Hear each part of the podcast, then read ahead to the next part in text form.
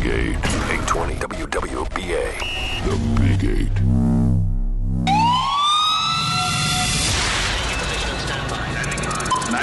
Here we go.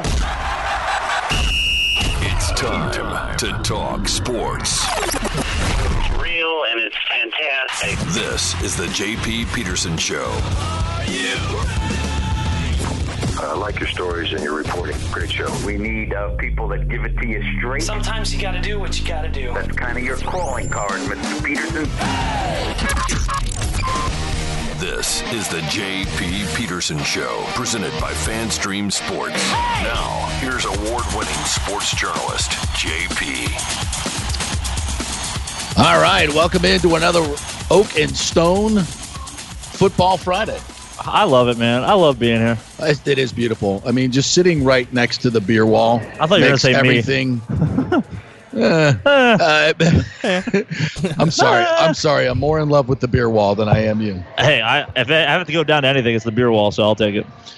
All right, uh, welcome in, folks. Uh, we're down here at Sarasota to at the Oak and Stone. Beautiful, beautiful restaurant here with the beer wall. If you've been listening to the show, you know all about the Great Oak and Stone. They have one in downtown St. Pete. We were there for the World Series, had a blast there and a great crowd. And uh, it's Football Friday, so we're going to be talking a lot of football. Bucs, Panthers, got a lot of news to get to you. Uh, but if you're in the area, please come on down and stop by. A couple of uh, fans of the show are already here. I'm going to chat with them as we run through the day. You come over here, I'll put you on the radio. Yeah, I, I will put you on the radio. Yeah. I will kick Tony out and Yeah. put you on the put you on the radio. And then I'll be, I'll be taking pictures. I've already got people lined up. Uh, yeah. It's beautiful. It's better than taking calls because they're right here, and we talk sports. L I V E, baby. Live. thing.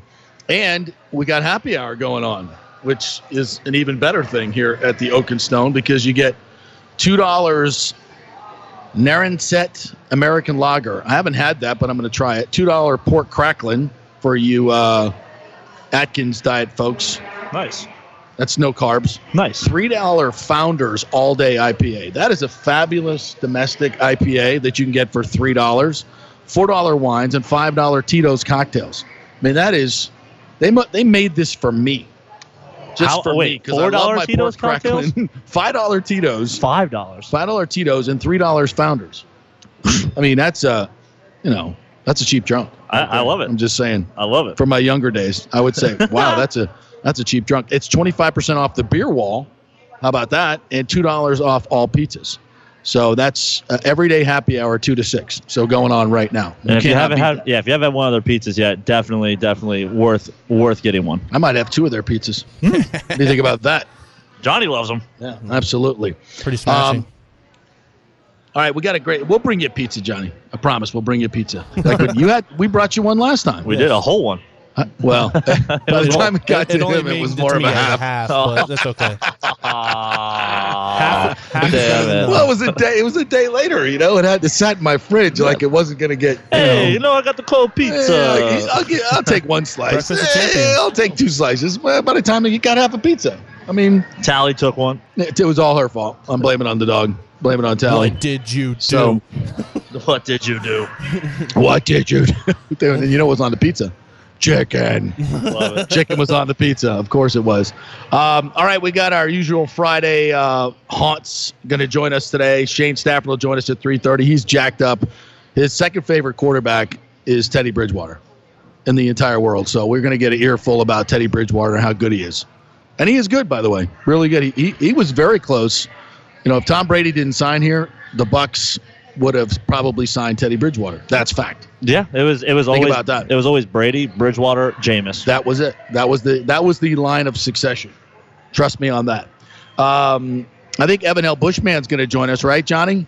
Is he coming Yes, down sir. since we're right near his house, or is he still going to, you know, diss us and not show his face He's here? calling in. We'll see. That's a that's a we'll see. Okay. JP, we want all the smoke today. We want all the guys, the sports caffeine people, to come out here today. get your ass over here. Where's Kristen? Where's the whole bunch? yeah, Um, my man Ryan Sudol from the Rowdies, who does the uh, Rowdies announcing. He's a Sarasota guy. Rowdy's family, and a sports radio guy, so he's going to join us. We're going to chat with him. Uh, Dan Lucas is going to join us at four o'clock from Channel Eight. We'll talk some Bucs Panthers. He'll be heading to Carolina for the game, I believe. Uh, Pat Burnham will join us up in Tallahassee. Talk some Florida State. Big Exodus from the uh, Seminoles this week. Was it a good thing or a bad thing? We'll get his perspective. And Lee Stirling's going to give us some winners. So there you go. That's a full show right there. We're going to hear from Bruce Arians, who talked today and went over all the injuries. And we'll also hear from William Gholston. And Brady talked yesterday, so we'll hear that interview about his jet skis gone afloating.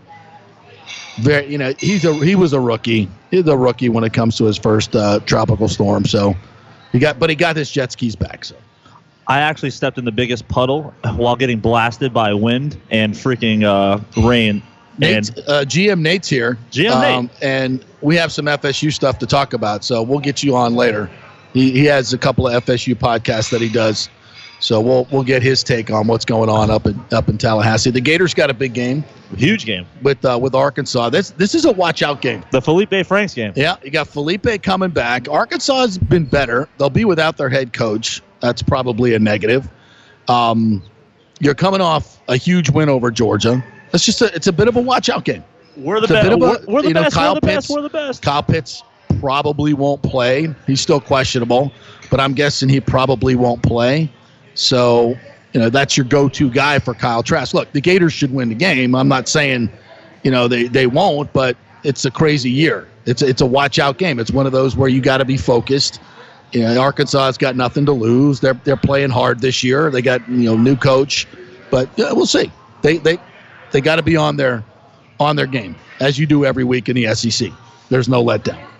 Um, but we're going to start with the Bucs and the uh, Panthers, which, whew, man, the more I looked at this game last night, the more scared I got. Why? Well, first and foremost, if you listen to the show, you heard Solomon Wilcots yesterday Mm. uh, talking about he talked with a bunch of Chiefs coaches this week, and of course the Chiefs barely escaped uh, the Panthers last week. It was, um, I mean, they very easily could have won the game. The Chiefs win it 33-31, and this Matt Rhule Panthers team, who we all kind of wrote off at the beginning of the year because they drafted all defense. Uh, their defense is very, very young, uh, but they're not playing bad football. They're, you know, they're about middle of the pack. Um, the offense has not been fantastic, but they're in almost every single game. I mean, you go through their entire schedule. Um, they beat the Falcons. They uh, in their in their first go round. Well, uh, their opener was against the Raiders. They lost 34-30 a tightly contested game again. Um, the Bucs really handled them better than anybody else this year, beating them 31-17. You remember Leonard Fournette kind of closed that game out. Um, it was a good matchup for the Bucs, and I like the matchup this week in terms of how the two teams play. We'll get to that a little bit later on. Uh, the Panthers beat the Chargers 21-16. They beat the Cardinals. Quality win right there, 31-21. That was at home. Uh, they beat the Falcons in their first try, 23-16. 23-16 with the Bears the next week, another close game. Uh, 27-24 with the Saints just a couple weeks ago, and obviously you know what the Saints did to the Bucs. So the the Panthers played them very very tough, tougher than the Bucs did, and then the Falcons beat them 25-17, and last week the game against the Chiefs. But what Solomon said yesterday was uh, the Chiefs coaches couldn't stop talking about how how good the Panthers were, and how good Matt Rhule is as a coach. Uh, Joe Brady is their offensive coordinator, who was at LSU last year and produced the the greatest offense in the history of college football. Justin And- Jefferson, yeah. Joe Burrow, Ja'Marr Chase. And remember Chase that still offense before Joe Clyde Brady Edwards-Helaire, really like- got a hold of it was wasn't great, and he turned it into something special. That guy is a is a hell of an offensive coach. Randy Moss's kid was on that team as a tight end. That's right. And, and think about this: they've got, uh, and you'll hear Bruce talk about this in just a second. They've got three receivers in uh, DJ Moore, Robbie Anderson, and now Curtis Samuel has been added to the mix. Who comes out of the backfield and I think he had like ten targets a couple of, couple of weeks ago, but has been very had a hundred yard game, fast guy.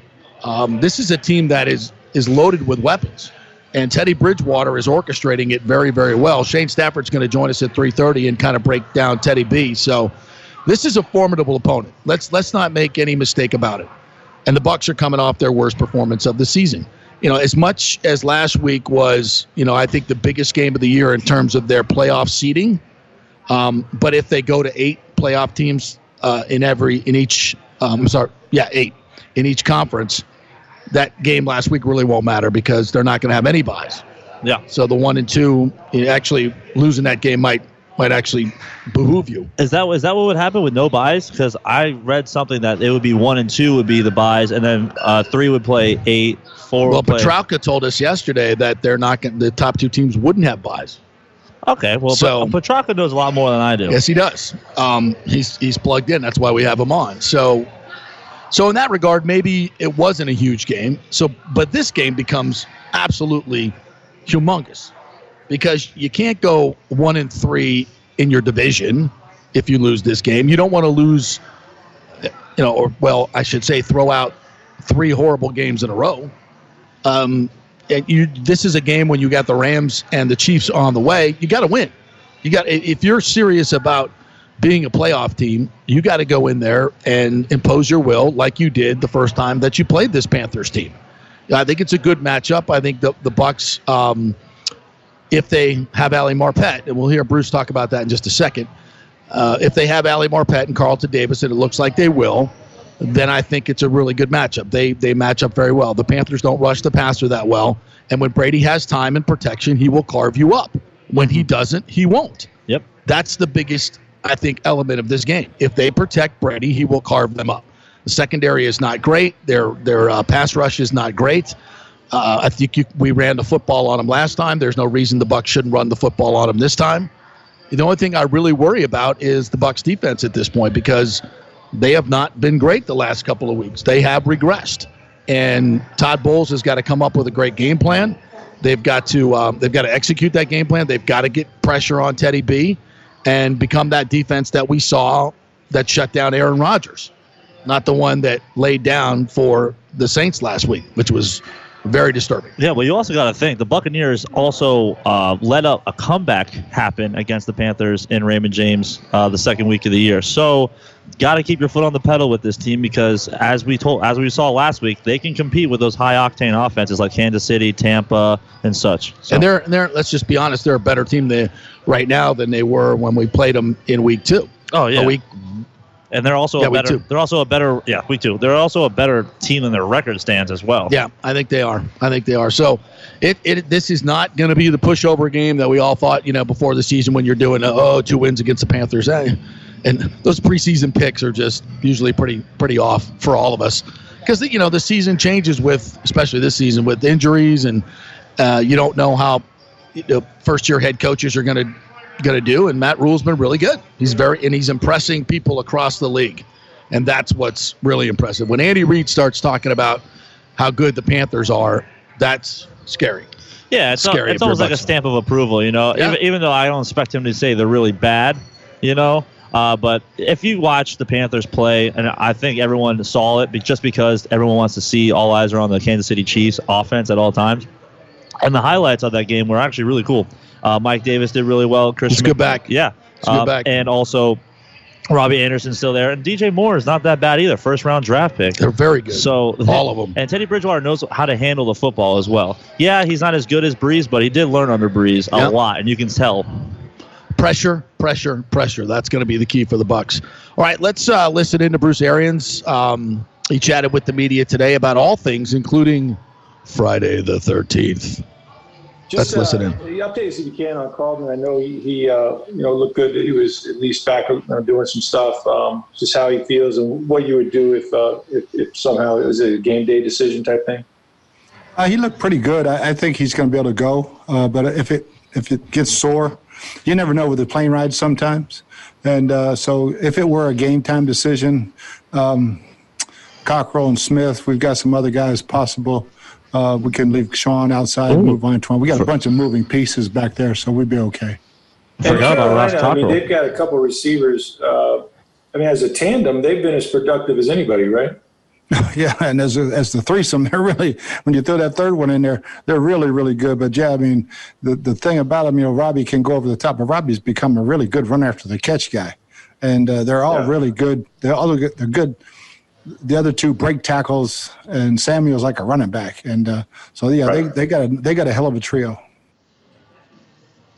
Uh, well, that um, kind of goes without saying when you turn on the tape. I don't think a lot of people know these guys by name. I don't think they're household names. The Robbie Andersons who played with the Jets, and of course, that team was awful. Um, and now he's with a, you know, with a with a great offensive mind when Joe Brady. Well, I mean, wasn't he with an offensive mind and Adam Gase? I think, I think, I think you answered your own question right there. so now he's playing with a with a good quarterback and um, and a good offensive coach that gets him in, in very favorable situations. All right, next question. Thanks. And Next he's we'll on go my to Greg fantasy team, so I'm playing him this week. Hey, Bruce, I it. want to ask you about your third down offense. Um, it- it's kind of taken a step back in terms of the percentages and the success rate the last week or two. I I just want to ask you, because it's such an important down, uh, what you need to do in terms of picking the right personnel in addition to play calling on third downs, what you look for, I guess.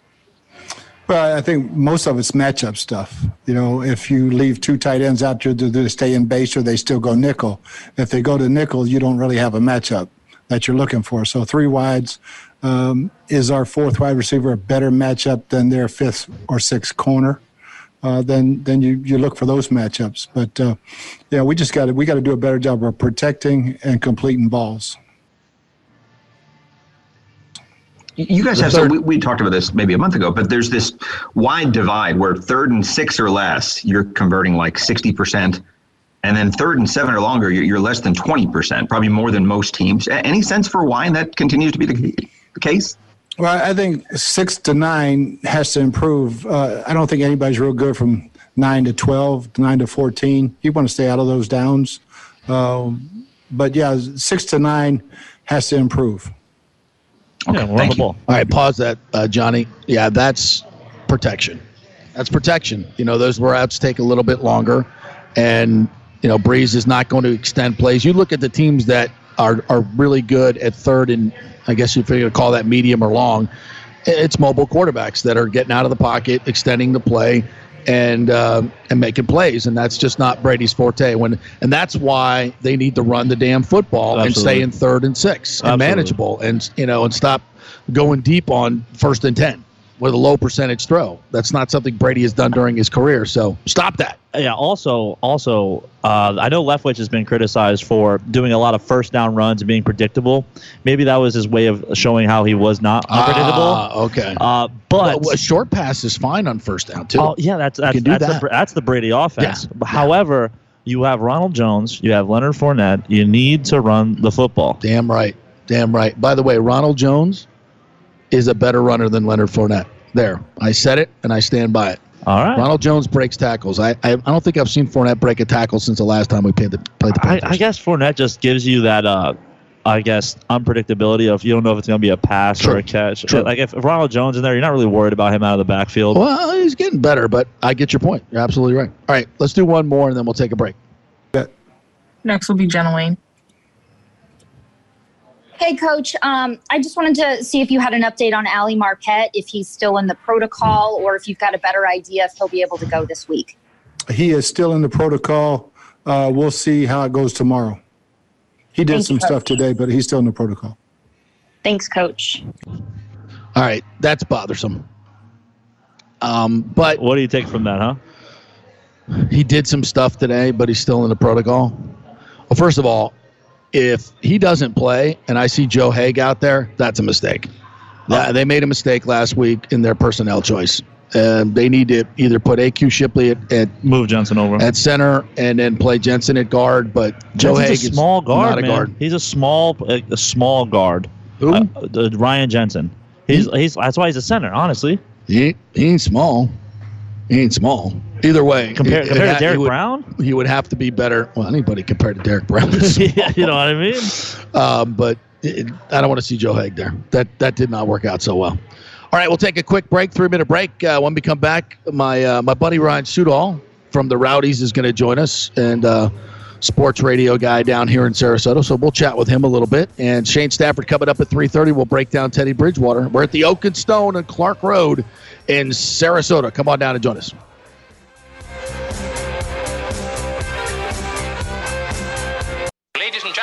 Let's rock. This is Unfiltered Pure Sports. Now, more with JP Peterson. All right, welcome back. We're hanging out at the Oak and Stone in Sarasota on Clark Road. We got a bunch of locations down here, so make sure you come to the uh, the Clark Road one. and enjoy the happy hour. We got all kinds of good stuff going on. 25% off the beer wall, $2 Narragansett American Lager, $2 pork cracklin. Got to get your pork cracklin in. Founders All Day IPA, just $3, $4 wines, and $5 Tito's cocktails. Uh, don't forget their lunch special every day, $9, Monday through Friday. You get a pizza and a choice of house mix or Caesar salad and a drink. Can't beat that. Uh, my buddy Ryan Sudall, who used to work with me at uh, 1010 many moons ago, also works with the Rowdies uh, doing their announcing, lives down here, and he decided to stop by. What's up, partner? Uh, not much. I'm uh, glad to be to back on the air with you. It's been almost a decade now. Has it been that long? Yeah, 2011, 2012, before the uh, the FM failure uh, launched. the Mike Pepper disaster, as we like to call it. Whoa! Yeah. I didn't throw names out. Yeah, I, I kind of did. I kind of did. It's it's it's common knowledge. Um, how are you, buddy? Doing well. Uh, I love being life. down here in Sarasota. I Oh. love this part of the, the country. It's just close enough to to St. Pete and uh, in Tampa to where I feel like I'm still in like a major metro area, but still it's quiet enough to where I can enjoy my alone time. So what's the deal with this? Because Siesta Key's right out here, right? Yes. Do they they film that show out there? Right. This is They- a big hit, they right? Is this film a is this an ever present thing here? They film it around the area. I mean, very little of the show actually takes place on the key. Really? Um, I, I'm, I've met a couple of cast members out here, but I mean, they do shots at Casey Key. There's, I mean, the house, obviously, the 1 800 Ask Gary house is right, right on the Right key. down the- so whenever yeah. they do the house parties and stuff, it's all there. But uh, You don't get most part- invited to the house parties? No, no, no. I no. thought you're a local celebrity down here. No, no, The- no. I'm very. I uh, I, I try to try to stay out of the uh, the limelight as the much drama. as I can. Yeah, I get it. I get it. I, I totally get it. Um, so tell me what the hell happened with the with the Rowdies this year? Um, they were getting ready to play in a championship game, and then poof, it went away. You know, it was uh, for me. It was one thing where I was I was very much looking forward for a chance because the Eastern Conference teams in the USL Championship have been extremely successful over the Western Conference. Uh, so we won the Eastern Conference Championship, went up to Louisville and won for the first time ever because they used to play in a, a modified baseball stadium. Uh, so now they were in their first year of their new home stadium, which I knew would benefit us because the dimensions on the, the baseball field were a lot smaller. And we never just really, I think we were 03 and 1 up in Louisville. So we went up, we won the Eastern I thought Conference soccer Championship. fields were pretty much uniform, They are, unless you have to play in a baseball stadium. there's a there's Yeah. like a 15 like a in FIFA there's like a 15 to 20 yard differential that you can have in length and width. Really? Yeah. I, So I- there's- I did not know that. A, a lot of people don't. Uh, so we went up there, we won, and then uh, it turned out there were some COVID positive uh, coaches, uh, and then Did you get infected on the field?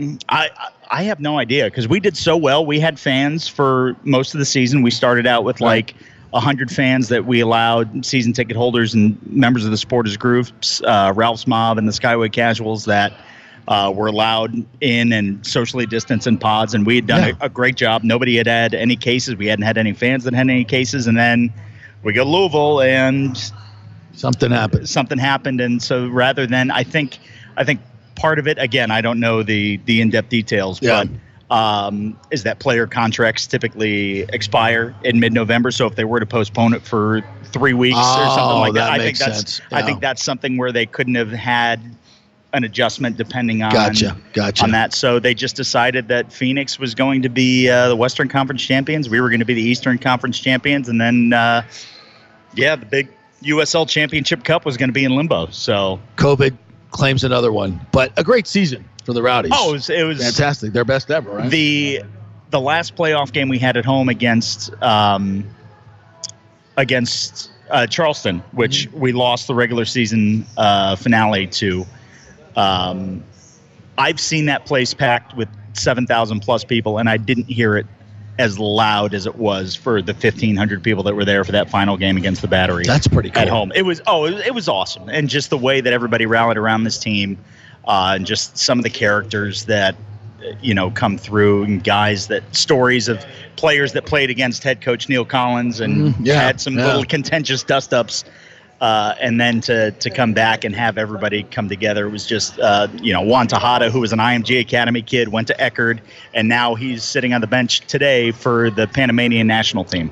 Wow. So it's it's a lot of just a lot of studs coming through and, and doing a lot and we just it it sucks that we weren't able to to show up and because the game was scheduled to be on Big Boy ESPN. Right. I mean, not know. the Ocho, not I know, ESPNU. it's big time. Yeah. Uh, so to to have that ripped out from under us, it sucked, but we won the last game of the season.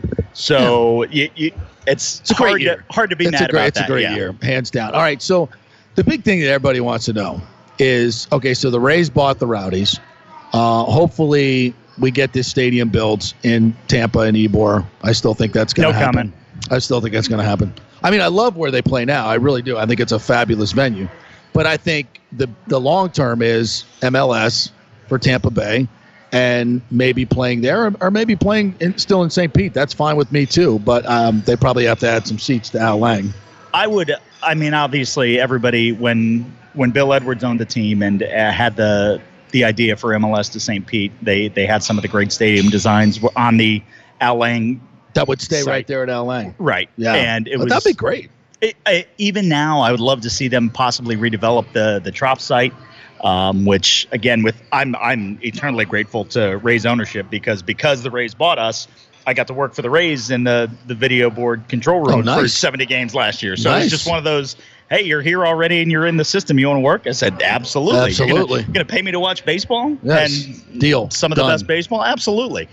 Uh, but as far as where wherever the stadium is, as long as the Rowdies are playing, I, I You're good I'm to go. hoping to be there. You're yeah. good to go. And it do, it doesn't matter if it's in St. Pete on the water or if it's in Tampa in the heart of Ybor, or you could you could put the stadium in Seminole Heights, and I would still show up and hope that think- everybody would be there. I kind of believe that MLS would work in Tampa Bay.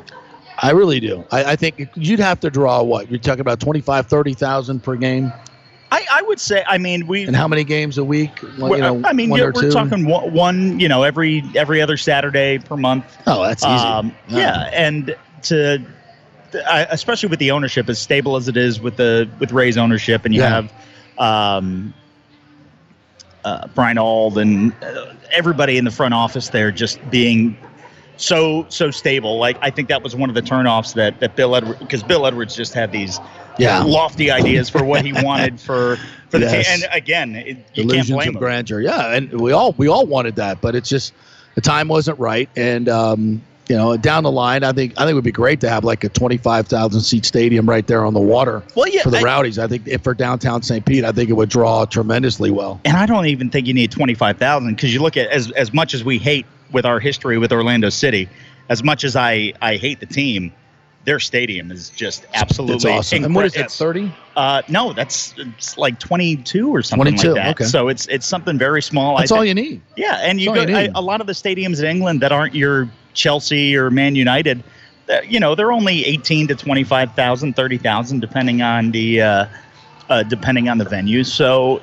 you know, if you if you got 18,000 and sold it out, I think it'd be just as valuable as having a 40,000 person stadium and only bringing in 12 or 13. So, Yeah. Yeah. Uh, I, I think the Rowdies are are right in prep for it, and the fact that the championship game sold out in like 15, 20 minutes Yeah. was just They would have packed it. They would have had seven thousand easy for, for Well, the championship game. But with or the more. with the COVID restrictions, we had to you know keep it down. But it, I mean, the, the tickets that were available were gone immediately, and it was the first time in nine years that I asked for tickets for a close friend of mine, and I got told no. So that's that's how I knew it was a big deal. That's a packed house. so Yeah. yeah.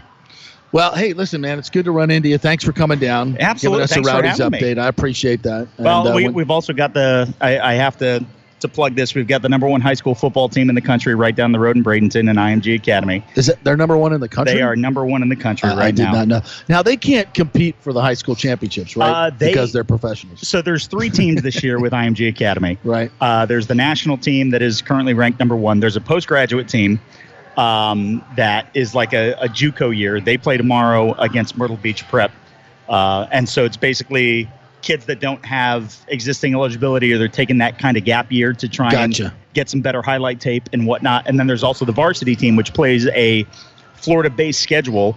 The head coach of the varsity team is Kyle Brey, who is the son of Notre Dame basketball Oh. coach Mike Brey. Cool. Um, so the varsity team is having one of their most successful years, and they're I believe they've worked something out. I don't have the details, but where they're going to be eligible to participate in a Florida In State the playoffs. Yeah, tournament. everything's in, different in this year, form. yeah. They Oh, will cool. have a game uh, November 27th. We don't know who the opponent is yet.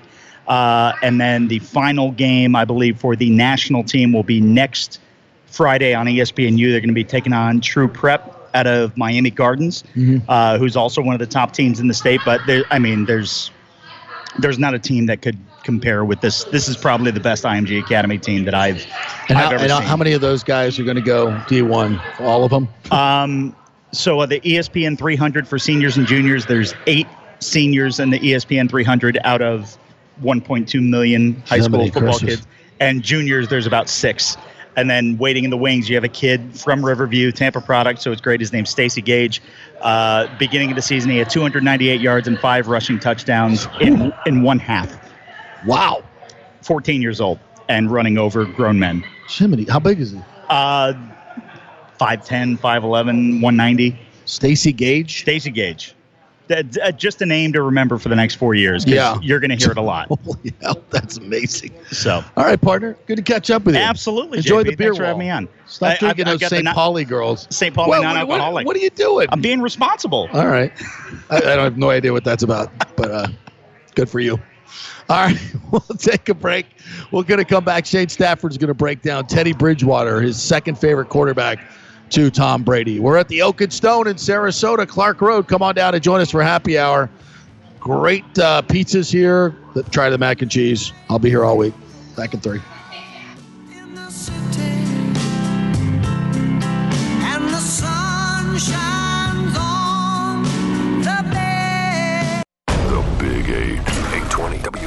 WWBA. The Big Eight. Coming back at you. Now, more with JP on FanStream Sports. It's only just begun. All right, welcome back to the Oak and Stone here in beautiful Sarasota. We're on Clark Road, the Clark Road location. There's a few down here, so if you're coming to see us, make sure you go to the Clark Road location and enjoy the beer wall. 25% off the beer wall every happy hour. And you can also get $2 pork crackling, which is the delicacy that our next guest, Shane Stafford, grew up on in West Virginia. What's up, Shane? How are you? I'm doing well, man. How are you doing? Good. Where did you grow up? I grew up in Reading, Pennsylvania, home of Donyell Marshall, Kerry Collins, Chad Henne, and Sugar Shane Stafford, and a new Ah, basketball. Steve Murray. Steve Murray. He just signed to Marquette as a uh, four-star athlete, uh, going to Marquette for basketball. I don't know why I was thinking West Virginia, but it's pretty close to West Virginia. No, no, no, no, no, no, no, no, no. West Virginia, my man. West Virginia is like growing up in in, in, in Pasco or something He's like that. Easy, easy now. We okay, got a lot of listeners bad. in Pasco. I love them. Come on. That's what I'm saying. It's not a bad yeah. thing.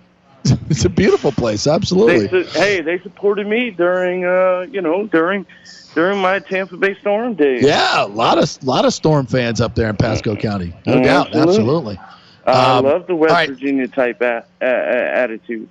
Let Let's talk about your one of your favorite quarterbacks, Teddy Bridgewater, who's um, been lighting it up a little bit lately with uh, Robbie Anderson and Curtis Samuel and DJ Moore. He's he's got some targets now. Uh, tell me a little bit about Teddy B.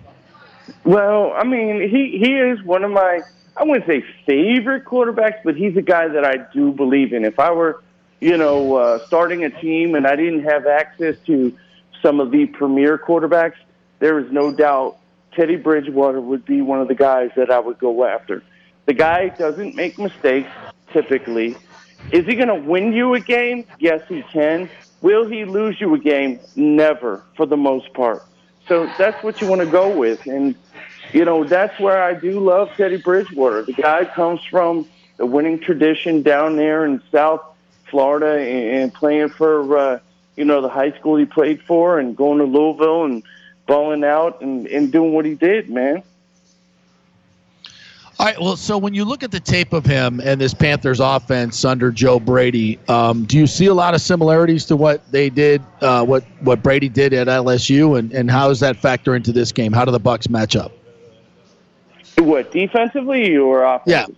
Yeah, uh, defensively against Teddy Bridgewater. and that group of receivers? Yeah, and uh, that's a great question, man. And and that's uh, we got to get pressure on him. We got to. And here's the thing. This is what I'm going to say again. Um, just like everybody says, the great quarterbacks you get pressure on them, and you know that as long as you've been doing this, JP, man. I got a ton of respect for how you uh, break things down because you've been around this game for so long and you've talked to some of the greats for so long, at least for 20 years, man, since I've known you. And, Thanks, brother. Appreciate that. Well, yeah, Make promo out of you. but but in all seriousness, man, it, it, it's um, what we need to do to Teddy B is we need to make sure we uh, cut the field down where he can work, get in his eyes because he is a little shorter of a quarterback. He does have a nice release point, though. I will say that. Um, and he is making plays with his feet, but we got to be a little cautious, but not like, um, uh, you know, to where we got to be scared that he's going to beat us with his feet all the time. We just got to get constant pressure at, the, at, uh, at him.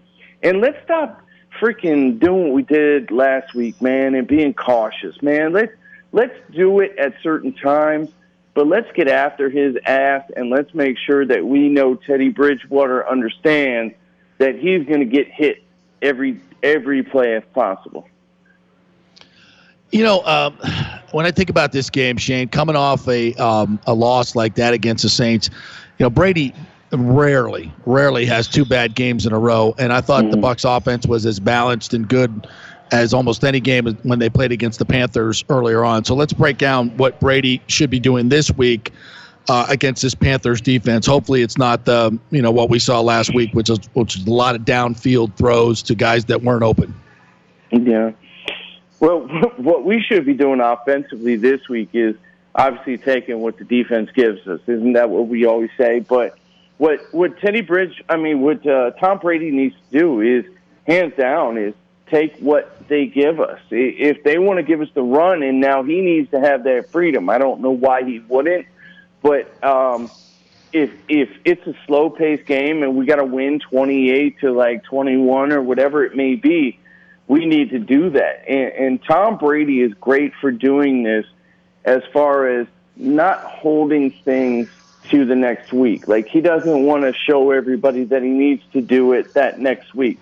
Tom Brady is somebody that all he cares about is the W. Just like you know, we we saw somebody eating W's last week. Well, Tom Brady doesn't worry about eating W's. He just worries about getting W's. And my point is this, man, just let Tom be Tom. And this, and and the other thing, get freaking Scotty Miller back in the in the mix. And I told you That's this what I'm three talking weeks about. ago. I told you this three weeks ago. I told you when when Scotty Miller got that hundred yard game and, and all those catches. I thought Tom Brady was making a statement, and there, I don't know what's going on in the locker room. And I did say this when we were on um, the other a few weeks On ago. Monday, yeah. And I, I truly thought that Tom Brady was trying to make a statement saying, I don't need AB. So I'm curious who exactly made that decision. We all think it's Tom Brady. Who knows? My point is, Tom Brady's going to do his best to help a team win. He doesn't give a crap who it is. I promise you that because he knows he's going to be defined by that seventh championship. Well, look, it, it had to be Brady because Bruce Arians was on It didn't record. have to be. Not not only pu- well, well, well, hear me out here, pumpkin. Yeah. Um, Bruce Bruce was on public record um, when he went on Tiki and Tierney and said it's not a good fit. He's not he's he's not coming here. We're not we're not interested. Blah blah blah blah blah. And he told me directly a lot of mm-hmm. things, and, and that and and I told my audience he, he, he we are not signing AB. Trust me, Bruce Arians is not interested. He mm-hmm. coached this this guy at Pittsburgh. He knows all the things that went on at Pittsburgh a lot more than has ever reached the press, and it's never mm-hmm. going to happen. And then poof, all of a sudden he's here. Now, was it was it Jason Licht saying, "Look, he's going to sign with Seattle if we don't if we don't get him, or he's going to sign with Green Bay if we don't get him"? And, and so to keep him from going to other places, I get that a little bit. But you know, to to try and bring in a guy like this in the middle of the season, and his first game is against the Saints, the the biggest game of your season. I don't think you, I don't think you could ever really say that that was a great idea. Um, I just, I mean, you know more about this than I do in terms of calling plays and you know trying to work in certain guys. Um, but look, the bottom line is Scotty Miller's targets went down to three, and AB's targets went to five, and that's that was a major difference. And it's it's a guy that hasn't worked with Brady except for a week and a half of practice, if, that. And, and one week, I don't think even think Brady was there. Um, and and a guy that's been working with him since the middle of the summer. And I'm talking about Scotty Miller. I don't think that was a great idea, to be quite honest. And but again, having AB in the long run, does it make you a better team in December? Yeah, probably it does if you work them in the right way. And I think that's what, what Brady is really concentrated on more than anything. Uh, I mean, what do you think about that? No, I, I, I don't disagree with you. I will say this. It all depends on how he fits in with everything. And, and, and the Bucs don't have anything that's going to tie them to AB. If AB doesn't fit, hey, goodbye, you know, blah, blah, blah, um, moving forward. I will say this. Do I think AB can help us? 100%. Do I think it was totally last week the coaching staff and all their play calling that made the difference? No, I don't. It was some of the, uh, you know, the execution. Lack of protection. Oh my God! And I've told you this again. I, you know, I know you keep defending the offensive line, and I'm gonna tell you this, man. They are so inconsistent, and I Well, they know were they lost week. Marpet. But what we're not doing here's here's what we got to understand. Here's what I want you to understand here, JP. When it comes to protection, it's so much deeper than just my five versus your D lineman plus a linebacker. I'm talking about the O line. It is about not just your center, guard, and tackles. It's about the blitz protection. It's about sliding it. It's about Yeah. giving your quarterback uh, different opportunities, bringing a wide receiver in or a tight end in in certain personnel to go ahead and chip before he gets out in his route because he knows that he's going to be just a dump off type of deal. And what we did in, and I'm I'm telling you, against uh, what's his name, Jordan from from uh, uh, New Orleans, you matched him up against a rookie freaking tackle. That is not good to start the game. If anything, we should have chipped that guy. We should have hunted that guy and let him know, even if we're not going to hunt him the whole game, let him know the first one or two, three series that we're coming after you, bro. And then don't even touch him again. Now he's thinking about it. So that's where game planning, that's where, in my opinion, we need to grow up from a game planning standpoint. And Tom Brady, he, his hands are tied if, in fact, he can't slide protections because of uh, certain route combinations Right, or right. because of it, hell, we ran the ball five times. I know we all know that. It's um, we we shouldn't have done that. We threw the ball three times, freaking in, in, in the red zone on the on the plus two. Like, How about those on, fades? I mean, what what was that? Look, I've Those two done that. fades to- I'm not, to Mike. I'm not going to lie. I'm not going to lie. I've done that, and it's worked. I've done it three times, and, and we and look. If you can't win one out of three, then then you need to get a new receiver. And um, you know, it, it that part I don't agree with in the NFL. I think you have too many athletes. I really do, JP. And, and Lattimore has has played Mike tough. Uh, Yeah, it's not yeah. like he's some small corner that that uh, that he can out physical and jump over. He's played him Yeah. tough, and I, I mean, I don't know, I don't know what that is. That's that can't be your best matchup on the field when you got all that talent. When you got when you got Chris Godwin, AB, Brate, who's great in the red zone, Gronk, who's great in the red zone, and Mike. Evans. All those guys. You got all those guys, and and that's the best matchup twice in, a, in in in one series. Come on. I agree with you, bro. I agree with you, JP, and that's where we need to uh, we need to figure something out, and that's Yeah. where I think not running the rock is hurting us. Even though supposedly people are saying with everybody hurt up front or whatever, nicked up and blah blah blah, we still have to establish a run. You can't win in this league. I know Tom Brady has won up in New England, throwing the ball 50 times and running it 10 times. But that's a different story, and we don't have that here. Let's go ahead and continue to do what we're doing. You know, I text you. What was it uh, after uh, the third series? I'm like, Can, why are we not running the ball? you know. Um, Yeah, But hey, yeah. And if people want to say, you know, we ran the ball four times and we did get behind very, very early, and I get that. But the first four series, when the game was still somewhat in doubt, um, we completely abandoned the run. And and and I'll say this: this week, if we do that, um, Ronald Jones. First of all, I think he's a better runner than Leonard Fournette. I just do. He breaks more I tackles. I think he's. I think he's a better runner. The numbers say that as well. Um, he's a Fournette's a, better pass receiver. runner. Yeah, I mean that they, they have their roles, but we got to. Those guys got to at least get ten to fifteen carries apiece this week, right? Dude, I totally agree, and I wouldn't even hesitate to give uh, Ronald Jones, give him the rock twenty times, and let Leonard Yeah. Fournette come in and shut it down, just like we did it uh, when we first got Leonard Fournette. Here's the thing: let's go ahead and put the pressure on the dang Carolina Panthers. Let's make them come from behind. Let's get back to what we're doing defensively. And here's what I'm going to also tell you, man. JP, I've been in situations where I've gotten my behind whooped by a team, and then I went in the playoffs and faced them on the road and whooped the crap out of them. So this stuff, and I'm talking about uh, in the AFL, it's professional football. My point is this: we got our butts whooped. Coaching, offense, defense, special teams, up front, secondary, everything you can imagine. You know what? Let's swallow that pill and let's go ahead and let's look forward and not behind. The good Lord put two eyes in front of our head so we can see twice as forward as we can and behind us. You know what I'm saying? And that's Yes, why he I did what what, he saying. did. So let's go ahead and do that. And and as much as we're uh, uh, you know agonizing over this stuff, we have a good squad, and and we need to make a difference moving forward. Hell yeah, that's what I'm talking about.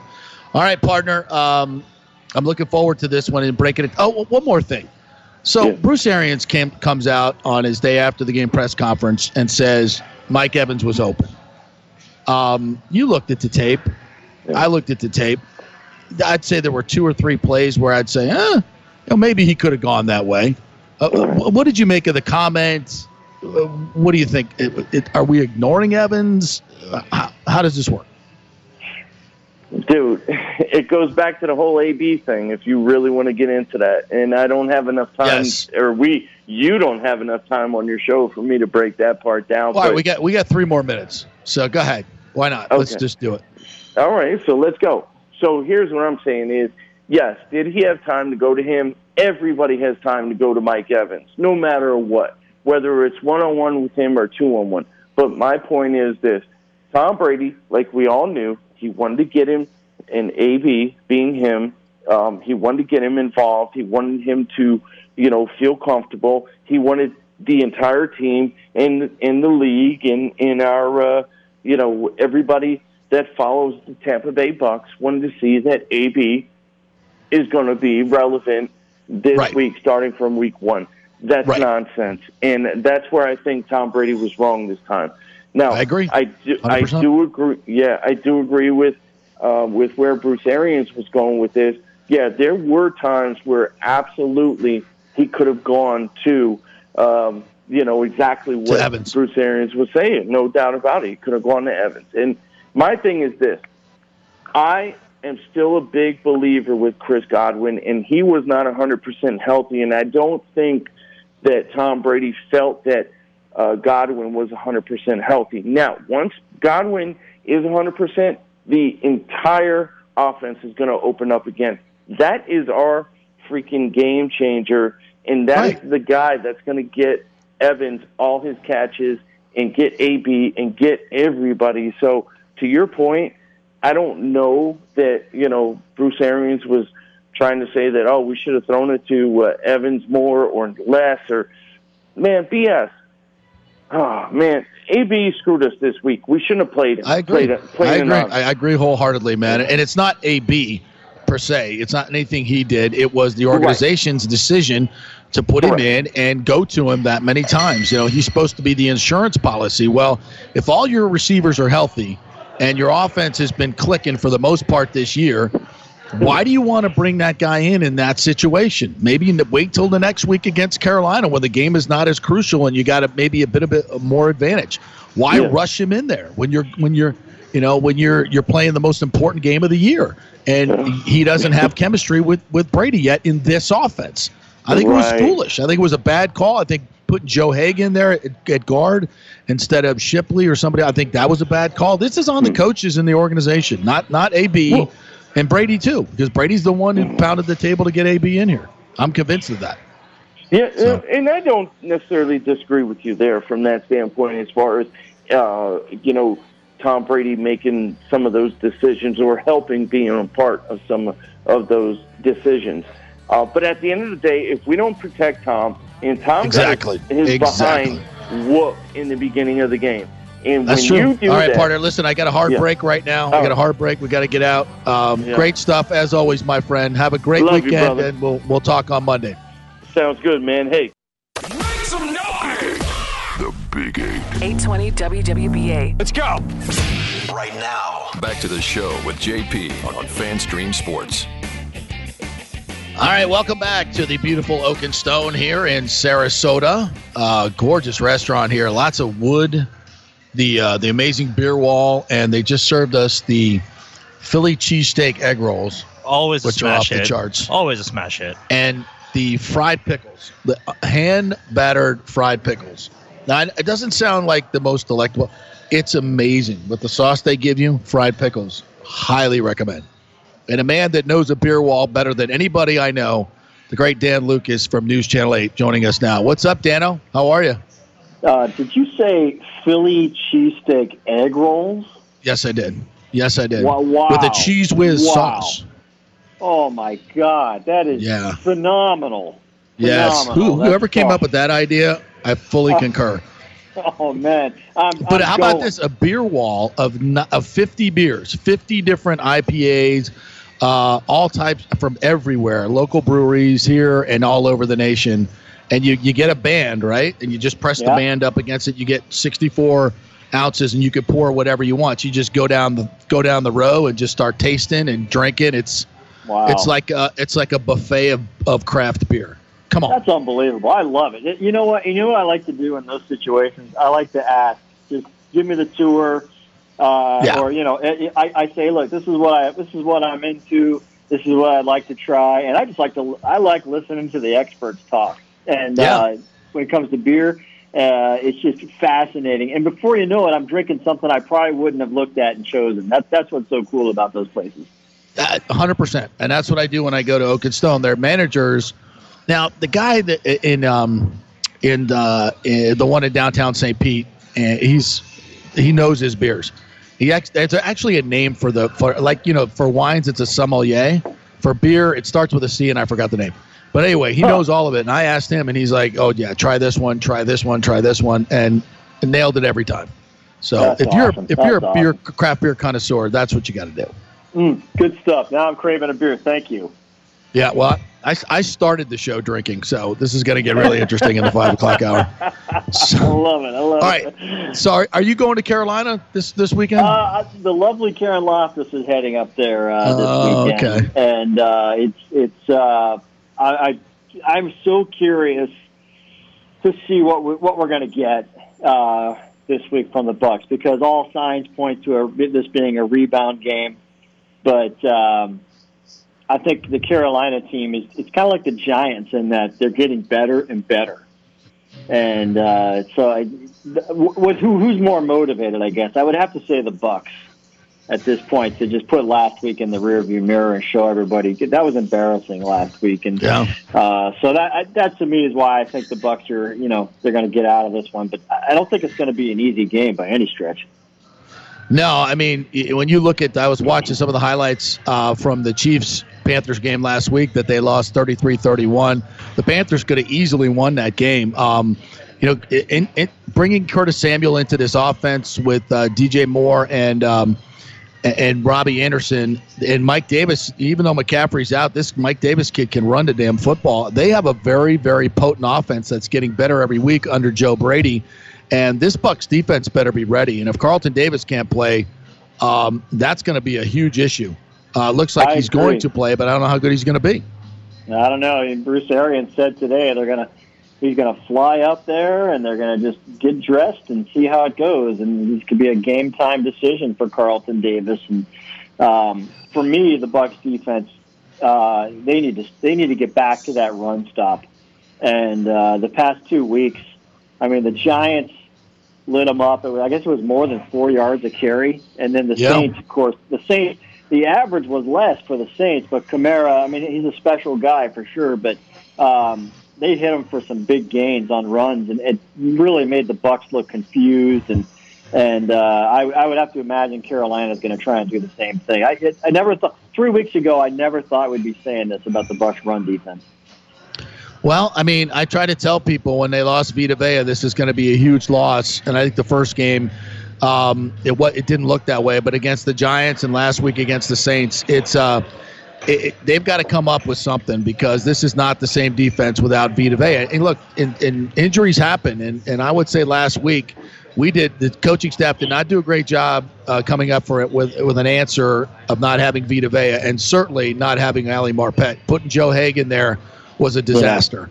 Um, I, I hope I don't see him in there this week.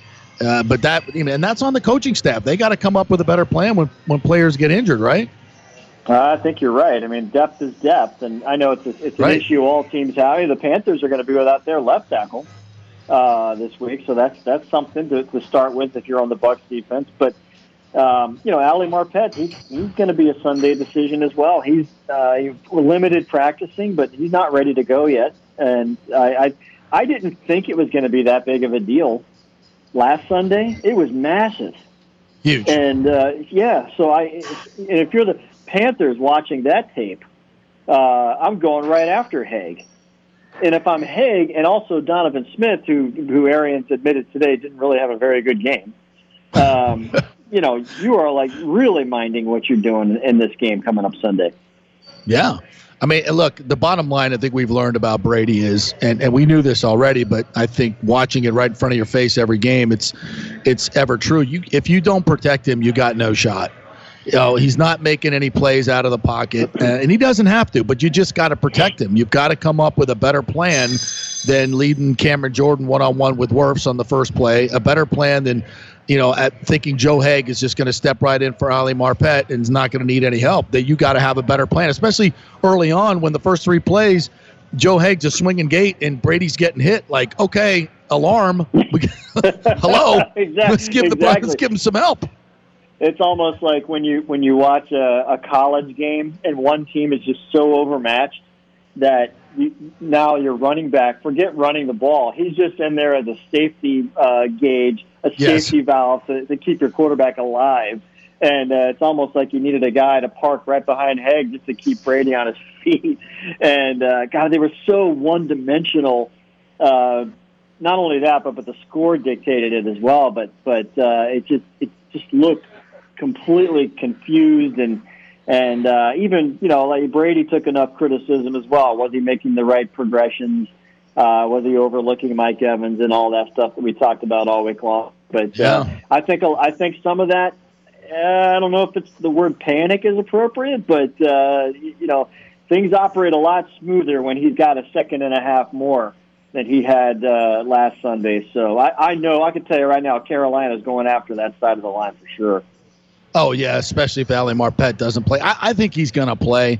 If he's practicing every day, then and, I, and, and pretty much as from what I know from these concussion protocol things, if there's any question whatsoever, they're going to hold you out of practice. And Yeah. he's been practicing all week, so I have a pretty good feeling that Marpet's going to play. I know he hasn't fully practiced, but I think he's going to play. Carlton Davis, I have no idea about because I guess he hurt his knee in practice yesterday. So Yeah. that and if he doesn't play, uh, Dano, I'm, I'm telling you, man, that's going to be, you know, what do they do then? I mean, who's who's guarding Robbie Anderson? Who's tearing, you know, he's tearing it up this year. Who's who's Yeah. guarding the, this this great group of receivers for the Panthers?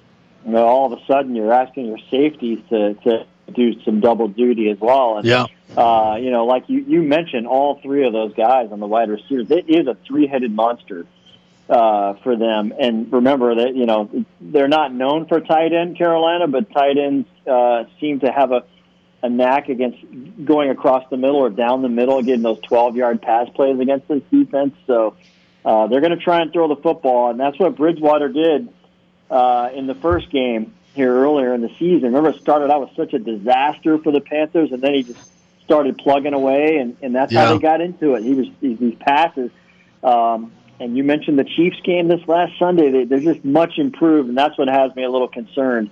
Uh, They're starting to really start clicking on offense in Carolina. Yeah, we had uh, Solomon Wilcots on yesterday from Pro Football Focus, and he said um, that he talked to the Chiefs coaches this week, spent some time with them, and they couldn't stop talking about how impressed they were with uh, Matt Rhule, uh, the new Panthers head coach, Joe Brady, what he was doing on offense, and just their team in general, about how well they were playing, how fundamentally sound they were playing, and he's they were like, "You watch out, this team's going to have a good second half." So. Uh, I mean, if the Bucs in any way underestimate this team, they're going to get their ass kicked. And It's a I'm- possibility. yeah. yeah. Abs- Yeah, of course. I mean, as the away team, I, I don't know what away games mean in 2020. As far Yeah. as, you know, other than you have to fly and stay in a hotel and it sucks, and you you know the, the disruption from your normal routine. But um, eh, it's there. You, you can get licked in this league, and uh, we've seen some game. Look at last night's game, for instance. I mean, I didn't see Indianapolis doing that to uh, Tennessee, and, and so if you're not ready to go, you're going to get it in this league, and, and uh, they're just catching these teams like they caught the Giants uh, at, at a at a period where the Giants are starting to make it happen. They got away with it, and they're catching the Panthers in the same exact position. Panthers have, I think the Panthers, you know, they all like you said, they should have beaten Kansas City.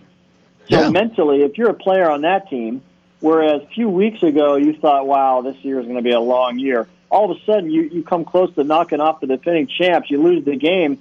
Uh, there's a little bit of belief in that room. Yeah, no doubt so about it. Yeah, they're looking forward to it. Remember, they lost to the Bucs earlier this year, so all that uh, revenge stuff. And but uh, uh, I don't know. This is a hard game uh, to, to to predict for sure for me. All right, last question. Would you rather be an NHL hub city or have the Toronto Raptors playing at Amalie? Uh, give me NHL hub all day long.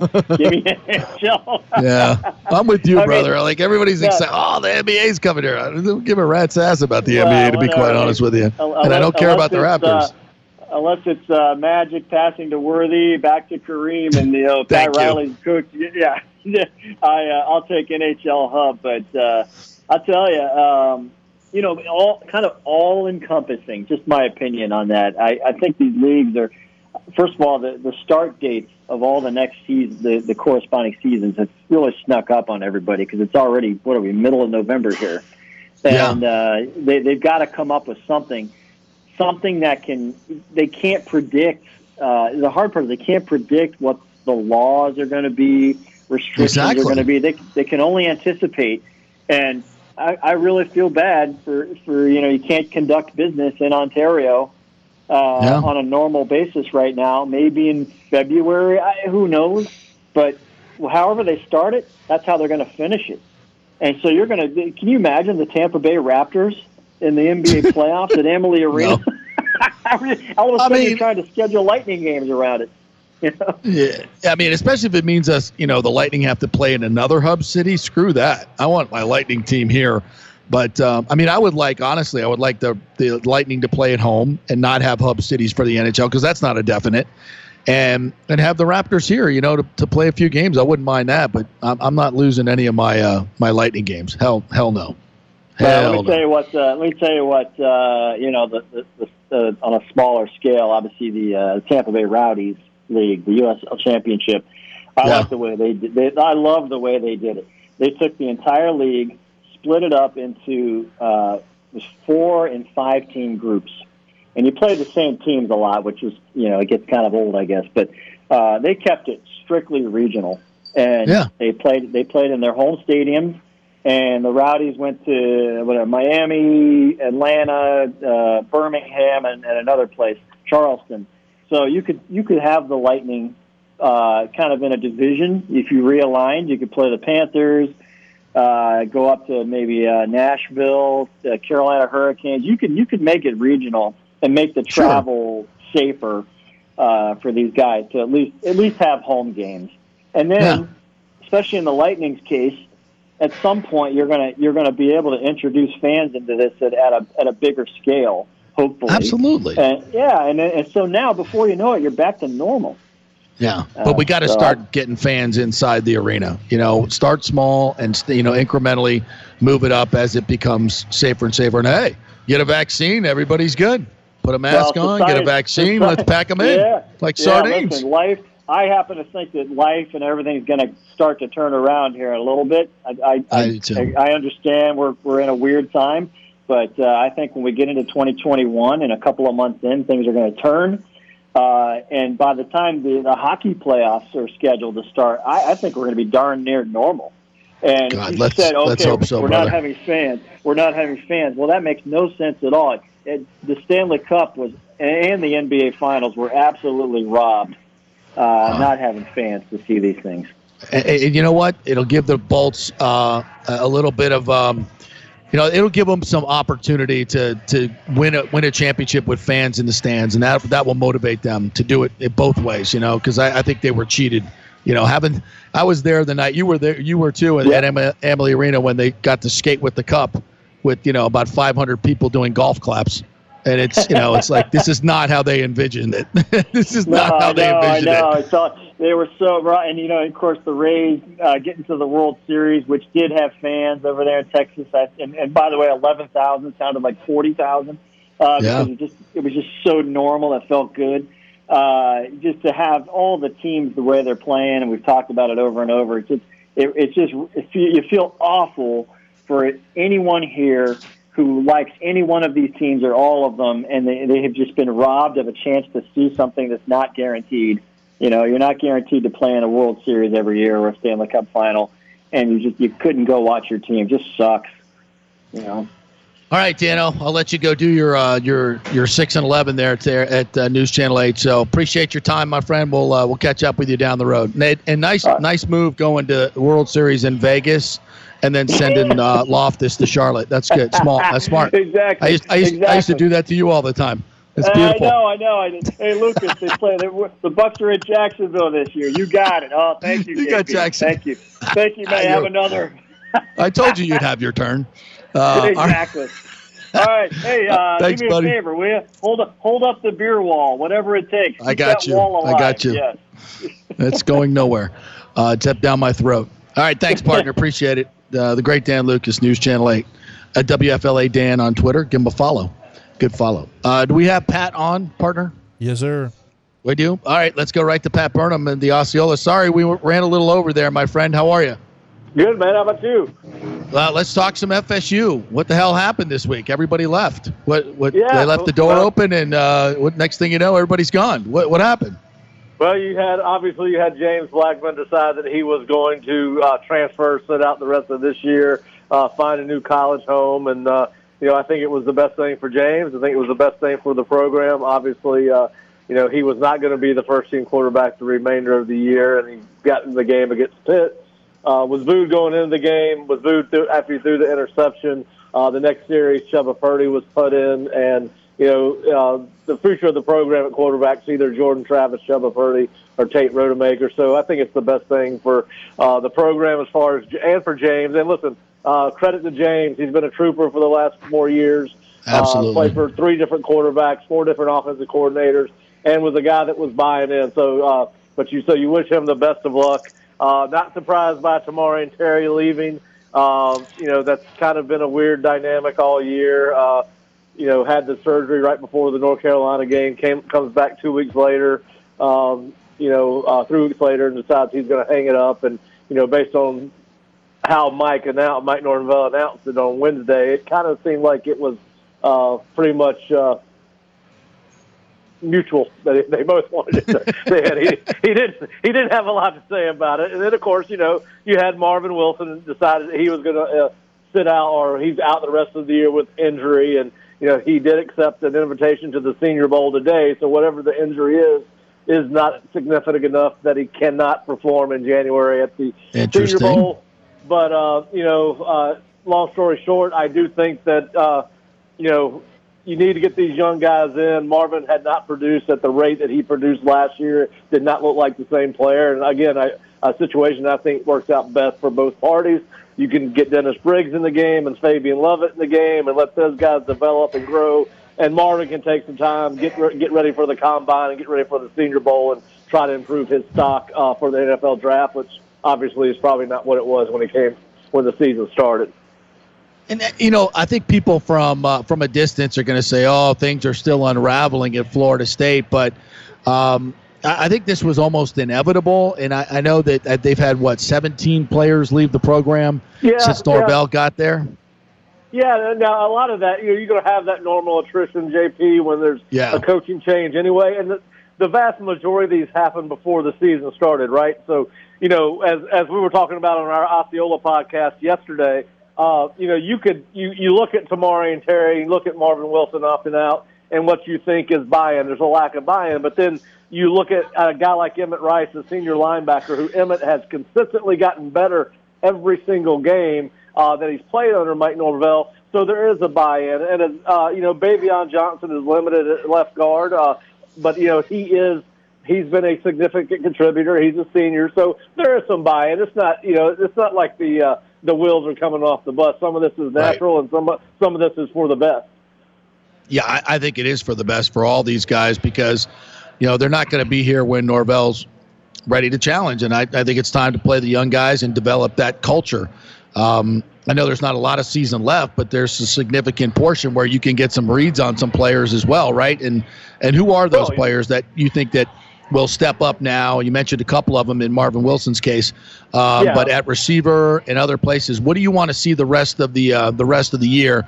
That you know, because everything now is about next season and developing this culture. So, Yeah. what would you like to see in the next few games? Well, what I'd like to see really is, you know, uh, going into the NC State game, uh, you know, you need to be able to run the ball against them. It's what they give up the most. They're, they're not very good against the run. It's what you do well. You need to can see that offensive line continue and those running backs continue to progress in that system. Uh, you, you know, listen, they're not going to face a defensive line as good as Pitt the rest of the year. Even Clemson is not as good up front on defense as Pitt is. They face the best. They, Pitt's done it to everybody. So there's no, no shame in getting beat by a team that's better than you at what they do. And Pitt's better at stopping the run than FSU was running the ball. But FSU still does that well. Uh, you know, you don't know if you're going to have Jordan Travis this week. So what you want to see is if it's JP Tubba or Peterson Tate, you, Friday, 3 to 6. you you want them to take the next step. You want to see Thanks, Right. By the quarterback. So uh, you'll see there, and then the secondary's got to get better. It's got to get healthy. Uh, but you know you've got to get better uh, in the secondary. You know you you gave up seventy. Uh, Pickett completed seventy seven percent of his passes, and then obviously JP. What you really want to see this defense do is not succumb to the big play so much. Right. And NC State is one of the best teams, and it just sounds crazy uh, given the fact that NC State only completed 52% of their passes this year, but in pass plays over 10 yards, they're 19th in the nation, 8th in pass plays over 20, 9th in pass plays over 30. FSU is 101, 113, and 111 against those same Oh, yikes. situations. So you got to see improvement there, right? The big plays have to go away because it's going to get you killed if they don't. And so, uh, you know, and I want to you got, want to see. And listen, I think that you know the other thing that you and I have talked about, uh, even going back to last year, you want to see even when you're getting beat, you want to see that con- consistent effort, that sustained Yes. effort, and uh, you know, I think that. This is a very young team, and, I, and I'm not sure this might not be a galvanizing uh, situation where you know those were older guys that opted out, and then of course you hate to see Devontay Love-Taylor get hurt, and you know Yeah. he'll have a chance to come back next year because he really had done outperform what we thought he was going to do on the offensive line this year. But certainly this could be a galvanizing uh, a week for this team, regardless of what happens on Saturday night. But they do have their uh, work cut out for them on Saturday night for sure with the NC State team that you know looks bet looks much better offensively than they did a year ago. But listen, they're not great on defense, and Florida State should have an opportunity to run the ball. Uh, but obviously, the running game changes are the way you have to run changes if you don't have Jordan Travis in the game. Yeah, that's a big difference. Uh, you mentioned the big plays. Um, will uh, Hamsah uh, Nasirildeen will he play this week? I know he's been on the cusp and been practicing. That would help uh, against the big plays, I would think. Yeah, listen, he's a human eraser, right? I mean, he takes care of all Yeah. the garbage and uh, cleans everything and makes everybody else up for everybody else's mistakes. My personal opinion is I don't think we'll see him. Uh, you know, I think you're hoping to get Renardo Green and Travis Jay back. Now, to your point, Mike said in his Wednesday press conference that this was by far been the heaviest week Hamsah has had uh, since he started his rehab from the injury against Florida. But uh, you know, I just don't think that this is where you bring him back, uh, and I'd be shocked to see him. Uh, an interesting side note, though, um, Bailey Hockman, the quarterback for NC State, will be what the third quarterback we faced this year in, in seven games that was either a commit or on the roster uh, for FSU. And uh, we haven't done well. We beat Sam Howell. Uh, Jeff Sims got us, and now this is number three, right? Yeah, and uh, Bailey's having a good year. You know, he uh, he's completing 61% of his passes. He looks like a different kid than the kid that they played last year at Doak Campbell Stadium. Uh, Tim Beck, their offensive coordinator, has done a great job with the quarterbacks in the passing game. They're much more efficient. They've increased their uh, completion percentage by almost 10 points over a year ago. And, you know, Bailey is a little turnover prone. That's one of the reasons he lost the starting job after the, the first two games. And they went with Devin Leary, who was hurt three games later, and it went back to Bailey. So, uh, but yeah, certainly. Uh, and you know these North Carolina teams, JP, they get jacked up to play the teams from Florida. Uh, Always especially do, Mi- yeah. And, but listen, they had a. This is college football. They had a very tough game, very emotional game against Miami uh, last week. As you've heard Coach Bowden say time and time again, it's hard to get up 12 straight weeks in a row. So Yep. it's, it's college football. You never know. But uh, right now, the way things are going uh, around the country, let's just be thankful we got a game to talk about. And, and how how much does the the fact that these guys left that does that galvanize this team at all? Does it bring it a little bit closer together? Well, listen, these are all older guys, right, that have opted out. Uh, Yeah. So, uh, and none of these guys has played in every single game. None of those three guys that uh, are not the seniors or juniors, whatever you want to call them. Uh, Right. Yes, I, listen, young kids, they don't, you know, they don't dwell on things as much as us uh, adults. Yeah. do. You know, It's- they, Yeah. they, it's water off a duck's back. You know, you don't see a whole lot of guys that, you know, they get they get upset for one day when they lose a coach, right? Then the next coach comes in and they start. You know, I think they're the same way with players. And plus, if you're Dennis Briggs and Fabian Lovett, this opens up more playing time for you. Right. If you're Chubba Purdy or Tate Rodemaker and Jordan Travis uh, gets hurt or can't play, you're in the game instead of James Blackman. And the same. Listen, these receivers, uh, you know, yeah, it, uh, Tam- Tamorrion wasn't consistent enough, and either were the rest of them. So, you know, there was going to be opportunities there anyway because of the Yeah. number of receivers that might use it in his offense. But cer- certainly, you can see them circling the wagons and say, "Hey, this is on us now." You know, this is a underclassmen's program. Most of the people that are producing are underclassmen. When you look at a an Amari Gainer and uh, your two running backs, Jashaun Corbin and um, La'Damian Webb, they're young guys. They're both sophomores. So this is this is a really. I think I told you a couple weeks ago. I went through the two deep the flip card, and I believe 44 of the 58 something guys they had listed on that flip card were all redshirt sophomores or younger. So yeah, certainly you know this team is this team is the young kids team now for sure. The underclass. That's yeah, that's good. That's a, that's a good way to look at it. All right, Pat. Good stuff, my friend. We'll chat with you next week. Have a great weekend. All right, JP. You too, man. All right, Pat uh, Burnham from the Osceola. Go to theosceola.com. Uh, sign up. Get a. Uh, if you're an FSU fan, get great information, inside scoop in their podcast as well. Good stuff. All right, quick break. When we come back, Lee Stirling will join us from ParamountSports.com. We'll get you some winners on this weekend. We're live from Oak and Stone in Sarasota Clark Road location. Come on down and join us for happy hour.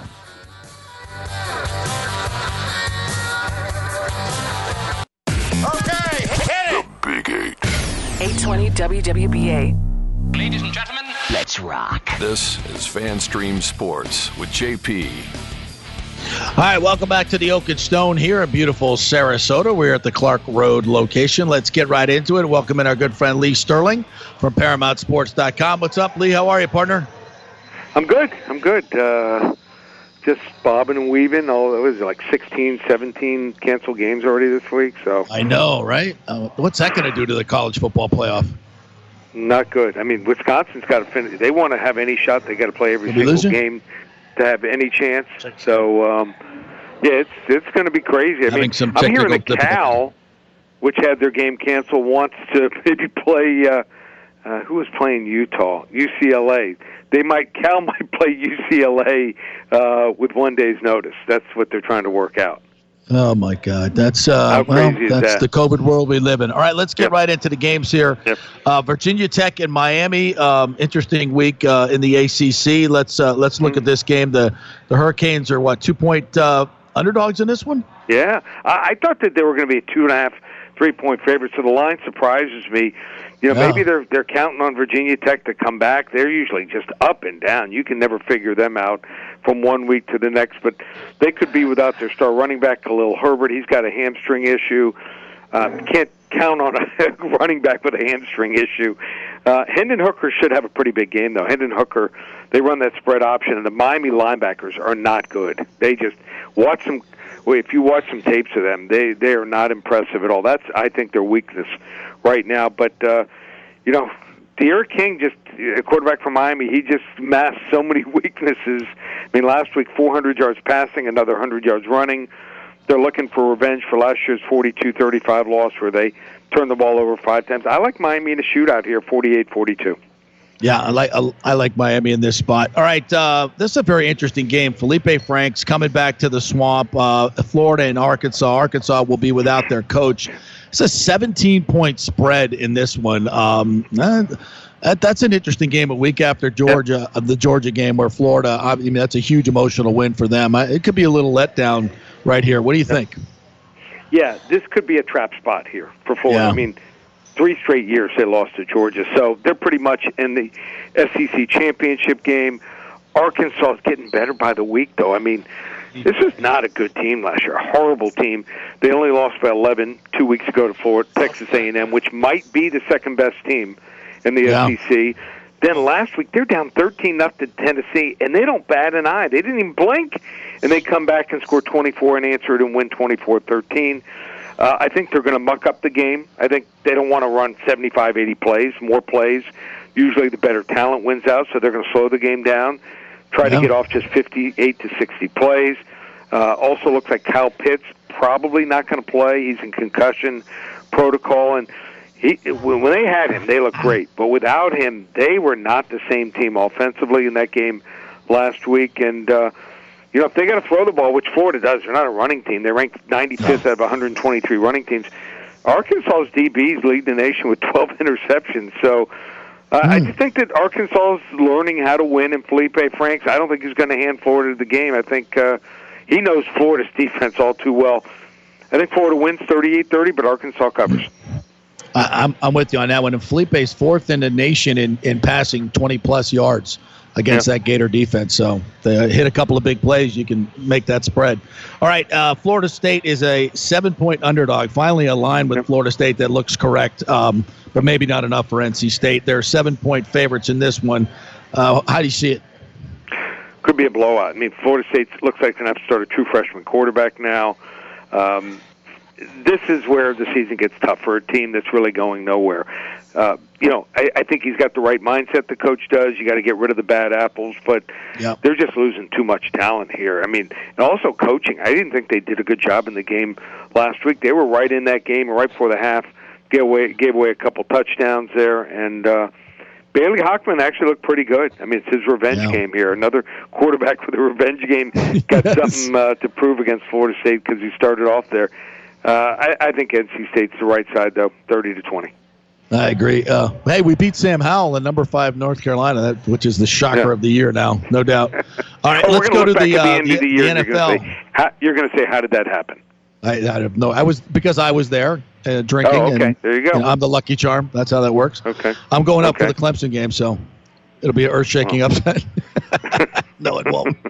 Uh, Miami, the Dolphins are two-point favorites against the Chargers, who can beat anybody for about three and a half quarters, but they can't win a freaking game. Man, uh, No, not three and a half quarters up until the last play. He, he, Yeah. I think Lynn's got to get let go. Anthony Lynn, horrible head coach. Let me give you two instances. Just look at the last two weeks. So they're playing Denver, and Denver uh, has the ball at the 23 yard line, eight seconds to go. What does he do? He only lines up like three guys in the end zone. And the side where Noah Fant is, uh, he's by himself, little flexed out, but to the right side. What if he has two linebackers, eight to ten yards off the ball, and uh, he's he has a DB sitting in, on the goal line. Turns out those linebackers didn't stay with him, goes into the end zone, the the the, the defensive back has to interfere with him, uh, or else he catches the touchdown. So they get the ball at the one, next play, touchdown, last play of the game. That was completely on the head coach Anthony Lynn. He called timeout. Then last week they got two plays. What do they do? They're on offense now. They run a fade route twice. The window to to to to, to complete a fade is so small. It's one of the worst plays, I think, unless you got you know an All Pro six four six five receiver, and you- you're going against a guy that's five nine five ten. Right. What does he do after the first time it fails? He runs the same exact play. I, I mean, dumb as rocks. So uh, I'm just putting it out there. He's got to go. They're going to probably win this game by the same way they lose. I mean, they're two and six. They're the best two and six team I've seen in a long time. The battle of two quarterbacks. Uh, people are going to say, well, which team chose the right one? I think they're both good. So it's going to work out well for both teams. Just the Chargers need another coach. Problem here for the Dolphins is they lost their heart and soul to defense. Wilkins, uh, defensive tackle, and they've already lost Godchaux, the other defensive tackle. He's out with COVID. So they're down to the third, fourth, and fifth defensive tackles. And then uh, uh, at middle linebacker, Kyle Van Noy, who's played three games every single down of three games, he's out. I think it's too much. Also, Williams, their second best receiver, who's developing a real nice rapport with Tua. I think it's too much. Seeing the Chargers are going to win by a blocked field goal. You know, the Dolphins have made every field goal this year. It's going to be something strange. Uh, the Chargers win by a blocked field goal, 31-30. Yeah, when you lose two guys in the middle of your defense that are that good, it, it's tough to recover Three, the next three week. with Van Yeah. Noy. Good player.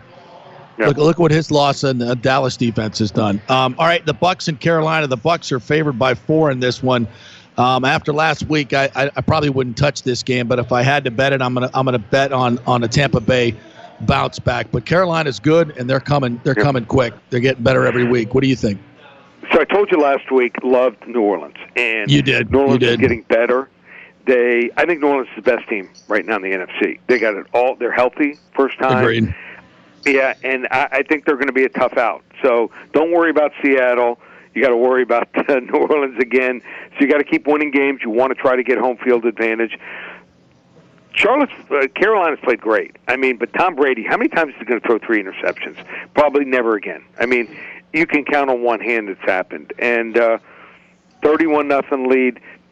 Thing is, everyone always bets when a star, a key player like AB comes on. They bet him the first game. It's the second game. Carolina's had everything go their way. I think they're going to have some bad breaks. I think Tampa maybe needs to play a little up tempo. They need to do something like that. If they do, I think they're going to be sitting in good shape here. I, I like Tampa. They got to win this game because on deck here are the Rams, Chiefs, and Vikings here. This is a must game now.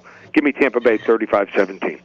Got to be their best of the year. All right, uh, UCF and Temple. Uh, that's the game of the week. They got a call to get this one right. What's going on? Yep, just call 800 400 9741. Again, the number 1 800 400 9741. Biggest game on, on the card. I mean, I love this game. I love UCF and Temple. They want to get the game. Uh, it's on me, 800 400 9741. And what we have a promotion that's called Crazy Eights. Eight games, $88. And what's even better about that, it's four college and four pro games. I'm so sure I'm going to have a winning record. Four and four is not good enough. If I don't go five and three, six and two, seven and one, or eight and zero, you get next week for free. So eight games, oh. eighty-eight dollars. It's available right now exclusively. ParamountSports.com. That's a no-brainer. All right, Lee. I know you got another call. Thanks, man. Appreciate your time. We'll chat Okay. next week. You have a good one. Have a great weekend. Thanks. And um, if you call the line and you get the num the the bet the bets uh, from last week, last few weeks, uh, with the exception of one week, I think in the last eight, um, I've been I've been a winner, and I've taken his taken his bets every single time. So call that number. Got a really good chance of uh, being on top of it.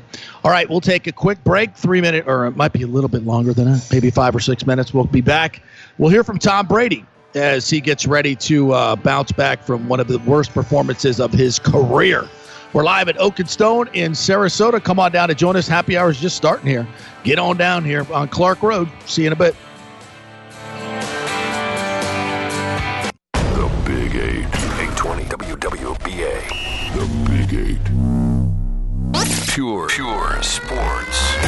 JP is back on. Welcome back. Fanstream Sports.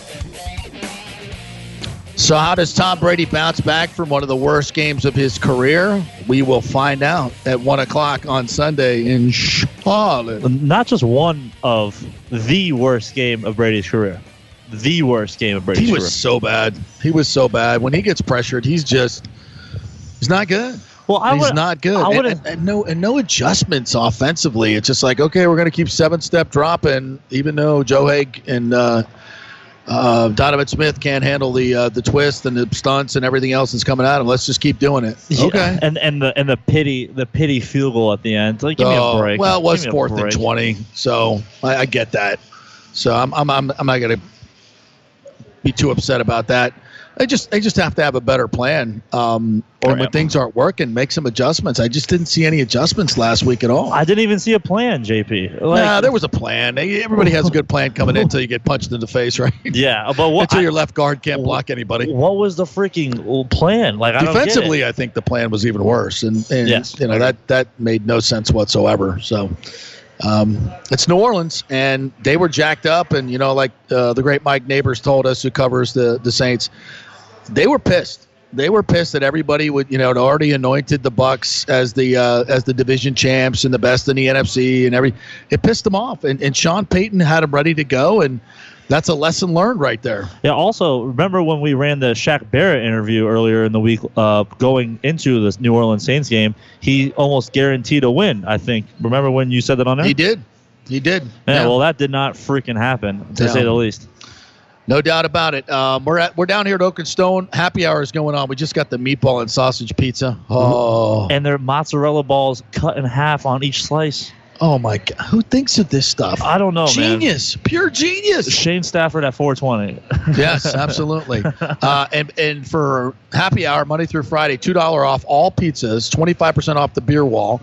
Um, you get two dollar Narragansett American lagers, two dollar pork crackling, three dollar Founders all day IPA, four dollar wines, and five dollar Tito's cocktails for the happy hour each and every day. So pretty damn good.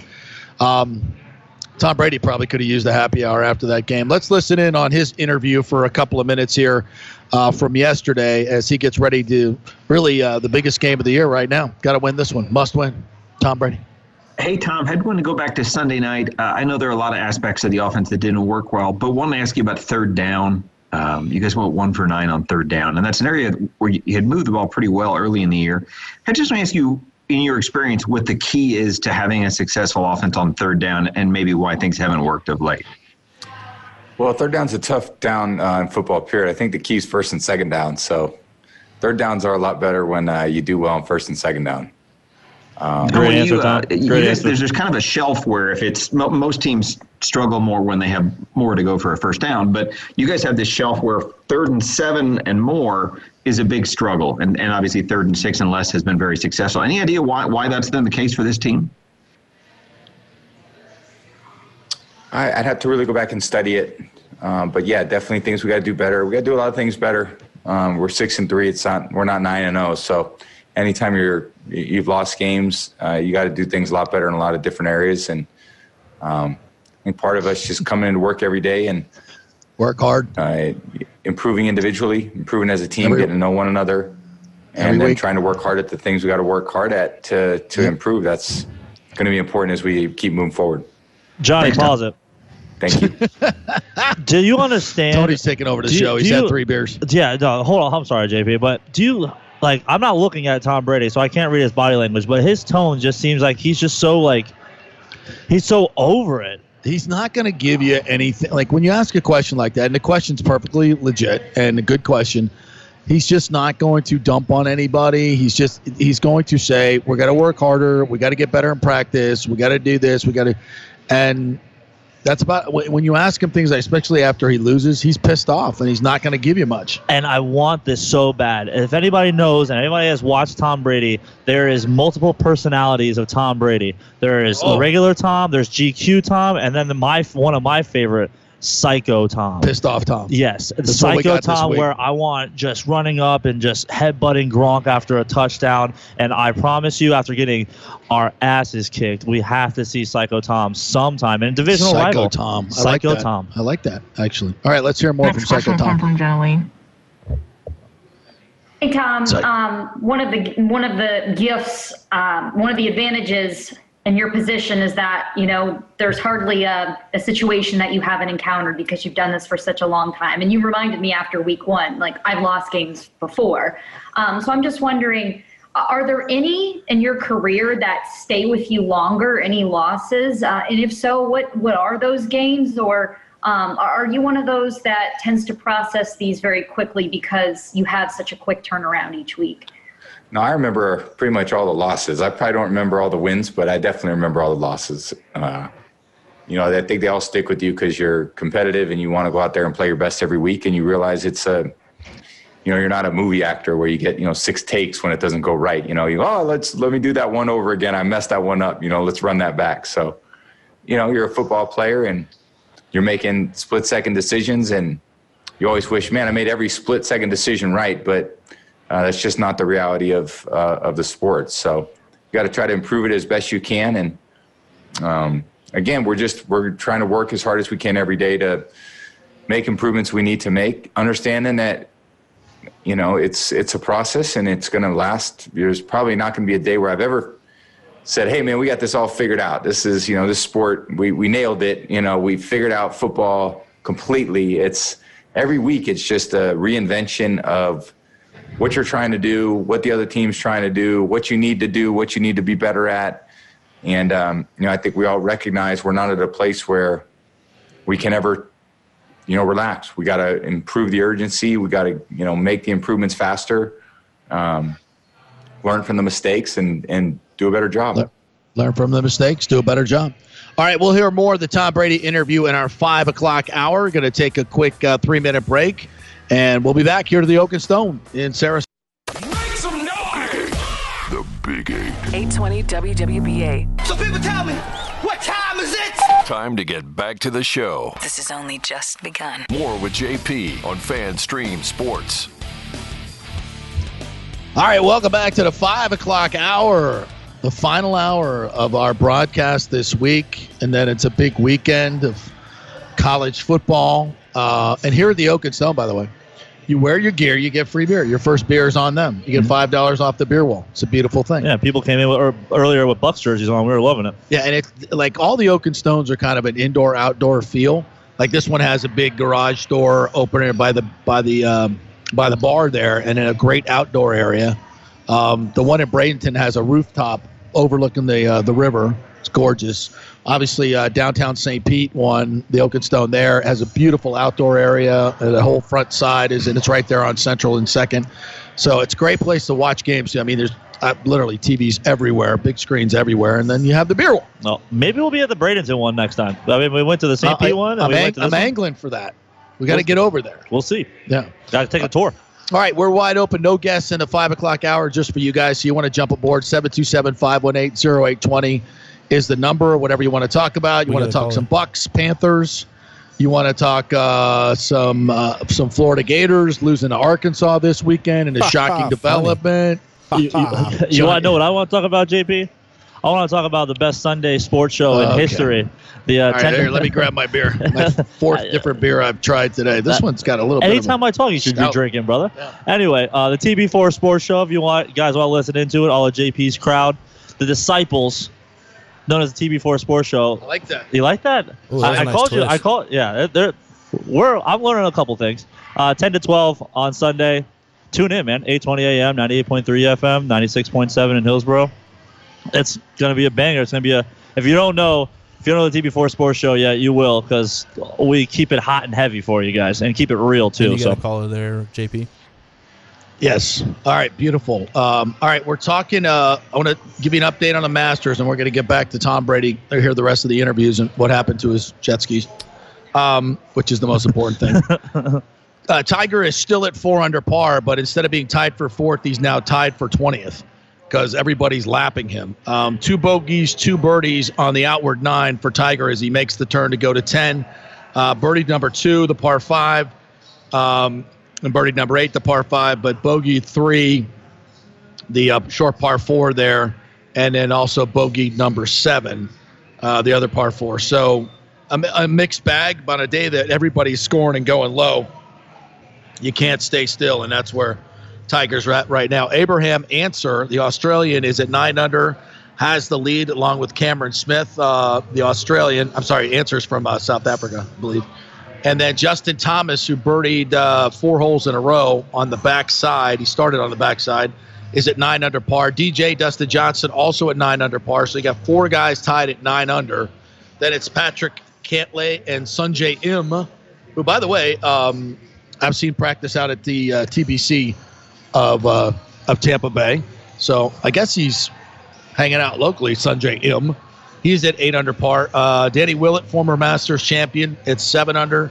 Tommy Fleetwood still looking for his ma- first major, can get red hot. He is at seven under through, and he's done. Justin Rose at seven under, and Jon Rahm at seven under, and Tiger at four under.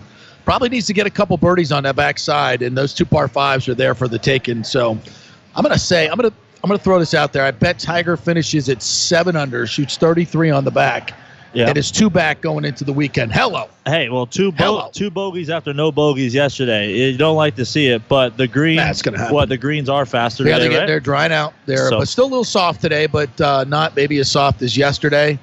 And I'm telling you, folks, this weekend, uh, no rain expected. They're going to dry them suckers out, and it's going to be. Um, It's gonna be a nice Sunday, or Yeah. I guess Monday, right? it's Oh no, got the late on. Thursday. It's going to be a great weekend. All right, uh, Chris in Clearwater is up next before we get to Tom Brady. Everybody wants to hear from Chris instead of Tom. What's up, Chris? well, I don't know. TV is off- ahead of me, I guess. But uh, I'm a legend in my own mind. What can I say? Of course. But you, we you have the best. So you, have the best. Okay. Uh, uh, I, I know you were against the Brown's signing, and, and I was a non-Bucs fan. I can stand back and look from from a distance. I know that he was coerced by Mr. Brady to bring this bring him onto this team. Now Belichick soured on him after one game, correct? He couldn't take it any more right, after one game, correct? Well, I mean, he had he had a major issue, a major um, issue that was going to be problematic for them. He went on, you know, and threatened some women online. So, now? Doesn't he still have pending legal issues now, or not? what's that? Doesn't he still have pending legal issues with the lady right now? yes, Still. yes, he's got multiple pending le- pending legal issues. Yes. Okay. Well, hopefully that this will not bring discord to your team and not break this team apart. Because I, I, I, I- am like you know, because my team sucks this year. So I am, I am rooting for the Bucs from afar. Uh, I do like, I, I love Bruce Arians. I mean, I, I go back to him. He's a, he's a Philly guy. Uh, He coached Temple. He put Temple on the map. You know, he's a great guy. He's a very personable man. I know you. I know you have your coach and rating as your defensive coordinator. He's probably going to be the next head coach, correct? I will presume, correct? Not not if he keeps coaching like he did last week. Well, one game doesn't make a season. I know. Come on now. Come on. Yeah, I know. Okay, I know. Right. So let me. Uh, can I get get a couple of Masters questions, or can we do that? too? Sure. I Yeah, quickly. Okay. What did old man Larry Mize do in the second round? Did he? What did he do? I do not know, and I can't pull it up right now. But he shot six, 70 in the first round. oh, God bless him. amazing. It made, me feel great. You know. Yeah, yeah. It's old man week at the Masters. It's What, great. what about Koepka? What's he done today? Have you know? Have you heard anything about him? Uh, he is not in the top ten um, right now. He, Wow. uh, earlier, I was watching him earlier, and he was playing pretty well. He he uh, eagled 15, hit it to about five feet on 15, but he's just been kind of up and down. Yeah, he's at five under, so he's not out of it. He's only four shots back heading into the weekend, but he's going to have to get more consistent. All right. He's just he's been uh, he's been up and down. He hasn't played a whole uh, lot. You know, he's been injured. Let me see. I'm looking at his card now. Uh, go Knowles, by the way. On the front side, uh, one, two, three birdies, two bogeys. On the back side, uh, three birdies. So you know, 69. That's a good. That's a great score for him. So what about, what about Jordan three bogeys, What- what- what five Jordan- birdies, 69. Yeah. What did Jordan Spieth do today? Have you seen Uh, who did, who's that? Jordan Spieth? Um, yeah, I'm going to let you go. By the way, I'm having a hard time hearing you. I'm But sorry. I did Okay. not did not see um, did not see Jordan in the top 20. So, and that's you know for for for Jordan Spieth, it has just been a wild ride. You know when he when he was good, Jordan was you know he's sinking a lot of 20 foot putts, 20 and 30 foot putts is when he went on his run. And it seems when he's not sinking 20 and 30 foot putts, he's just not very competitive. I'll tell you what, the closest thing to like a Tiger fan base was Jordan Spieth's run that PGA has ever seen. because I think Rory was nothing compared to what Jordan Spieth. Just in terms of fans. uh, in, tor- in terms of like what was happening, the the I golf. I don't really remember Sports fans way. were taking a hold of. I did. I know I got more in tune with it. Maybe it was like for a younger crowd then. Yeah, maybe. Not calling Yeah. you old or anything, Sage, but, but I am. Um, that's why I'm Sage. Sage. So yeah, yeah. I mean, I mean, he had a great run. It was lightning in a bottle, but I don't. I just don't know if he's ever going to be able to repeat it. I just his game is just not that solid. He doesn't do a lot of things really, really well. So. All right, let's get back to uh, the goat, shall we? And uh, Tom Brady uh, from yesterday's press availability as he uh, looks ahead to the Panthers. Next question will come from Rick Stroud. Kind of a quick two-parter. One, um, how'd you get through the hurricane? Did you ride it out on the island? And then, and then secondly, um, just your impression about the NFC South. I know you haven't played Atlanta yet, but you've gone through it a couple times here with some teams. Definitely, uh, there's a lot of offense in the NFC South. So you know you got to be on. This is you know there's good conditions for scoring. Um, you know a little different than where I've been, where a lot of times the games dictated a certain style of play based on the weather condition, wind, rain, uh, snow. You know this is pretty much. Uh, you know, conditions are ideal for scoring pretty much every week. We've had a few tough weather games. You know, actually, we had more, probably more wind than what we're used to, and then a little bit of precipitation. But um, yeah, I mean, it's it's tough division. There's a lot of good players, good quarterbacks. Um, you know, you got to be on it every week. And um, yeah, the hurricane that was a trip last night for me. The storm, and we. I had a dock it broke, floated away. I had these jet skis on. I saw those things sitting out in the middle of the bay, and I was going, "Wow, that's pretty surreal." And I just was kind of laughing, like, "Well, you know, you get the jet skis back." A lot of people are dealing with a lot worse than that. So, um, but just waking up and seeing kind of what happened to the yard, it got pretty messed up, and uh, be really nervous if a big one hit. So, um, it happened pretty quick. I thought you had time to prepare for these things, but apparently you don't. They're just kind of on you, and then you just got to deal with it. So we pushed the schedule back today. Fortunately, everyone made it in safe and sound, and uh, good lesson learned from someone who's been in the Northeast for a you- long time. Yeah, you know it, Tommy. Next question will come from Scott Reynolds. Hey, Tom, glad you stayed safe. Um, Mike Evans is one of the best 50 50 ball receivers in the league due to his height and his range. You saw that in camp, throwing the jump balls to him in practice. Yeah, we haven't seen you give Mike many of those opportunities in games. Is that because you haven't had a receiver like Mike, maybe outside of Randy Moss in New England, so you're not used to it? Or are you still building the trust and rapport with Mike in those type of jump ball situations? Mike does pretty much everything better than, uh, you know, nothing's 50 50 with Mike. Mike's better at just about everything than anybody. So he's a spectacular player. And I think, you know, from my perspective, it's just me giving him opportunities to touch the ball and catch it and figuring out different ways based on different styles of defense that we're getting that enable him to touch it because he's an incredible player when he gets it. And um, he's an incredible player before he gets it. So working hard at it. And, um, again, I wish, you know, I'd be making every throw the, the exactly the way I want. And the only thing I could say is just we're trying to get it right and trying to to figure out how to get everybody involved and put together a lot of different pieces that have never been together, and including myself. You know, it's is not like you just there's. I think the the great advantage in football is continuity. I mean, that's it. There's I've learned a lot over the years. Continuity in the NFL is so important with coach, quarterback. You know what you're trying to, to be as a team, and um, you know a lot of situations you're in over years and years, and you know we just we haven't been in the reality. Just we haven't been in those together. I might have been in a lot of situations, and um, Byron's been in a lot of situations, and BA's been in a lot of situations. The receivers here have been in a lot of different situations, but we're just trying to make it happen together. And you're going up against other teams that have a lot of continuity, and that's the disadvantage. But we got to try to make up for it as best we can, and um, you know we're gonna. You know, the only only way I know how to do it is to work at it and to work even harder. You know, every day that goes by, you just got to work harder and work harder and work and never take the foot off the gas pedal. And then just make the improvements we got to make, and then go out there and compete. And if it's not good enough, it's not good enough. You got to do better. But there's no, um, there, there's no, uh, you know, there's no part of me that thinks, yeah, this is let's ease off. This is, you know, let's let's let's not you know work quite as hard today because we've been overworking. And I just think we get after it more. Next question will come from Joey Pa- Knight. Pause it real quick, Johnny. Pause it real quick. Now, do you think? I think he was talking about. I think Tom was talking about Antonio Brown in a sense because I think all the question about continuity and stuff like that were not a question before Antonio Brown came to the Tampa Bay Buccaneers two and a half weeks ago. Uh, also, I think that Antonio Brown, the insurance policy, Bruce Arians used that term loo- very, very loosely. Uh, It can mean a lot of things. Insurance policy for the hurt receivers that we had, or the insurance policy to make sure we do good in the playoffs with three number one receivers. Now Tom has to get his continuity back with Antonio Brown, like he has continuity with Godwin and Evans through half the year. And that's going to take time. Absolutely. So that's why I thought you know doing it for the Saints game maybe was a bit of a a bad idea. A bad idea. Uh, uh, uh, definitely, if it was rolling the dice, it definitely came up snake eyes. You know what I mean? Well, and I would say this, and uh, you know, Brady knows that it's not about. I mean, we are into November. You want to be playing your best football in November.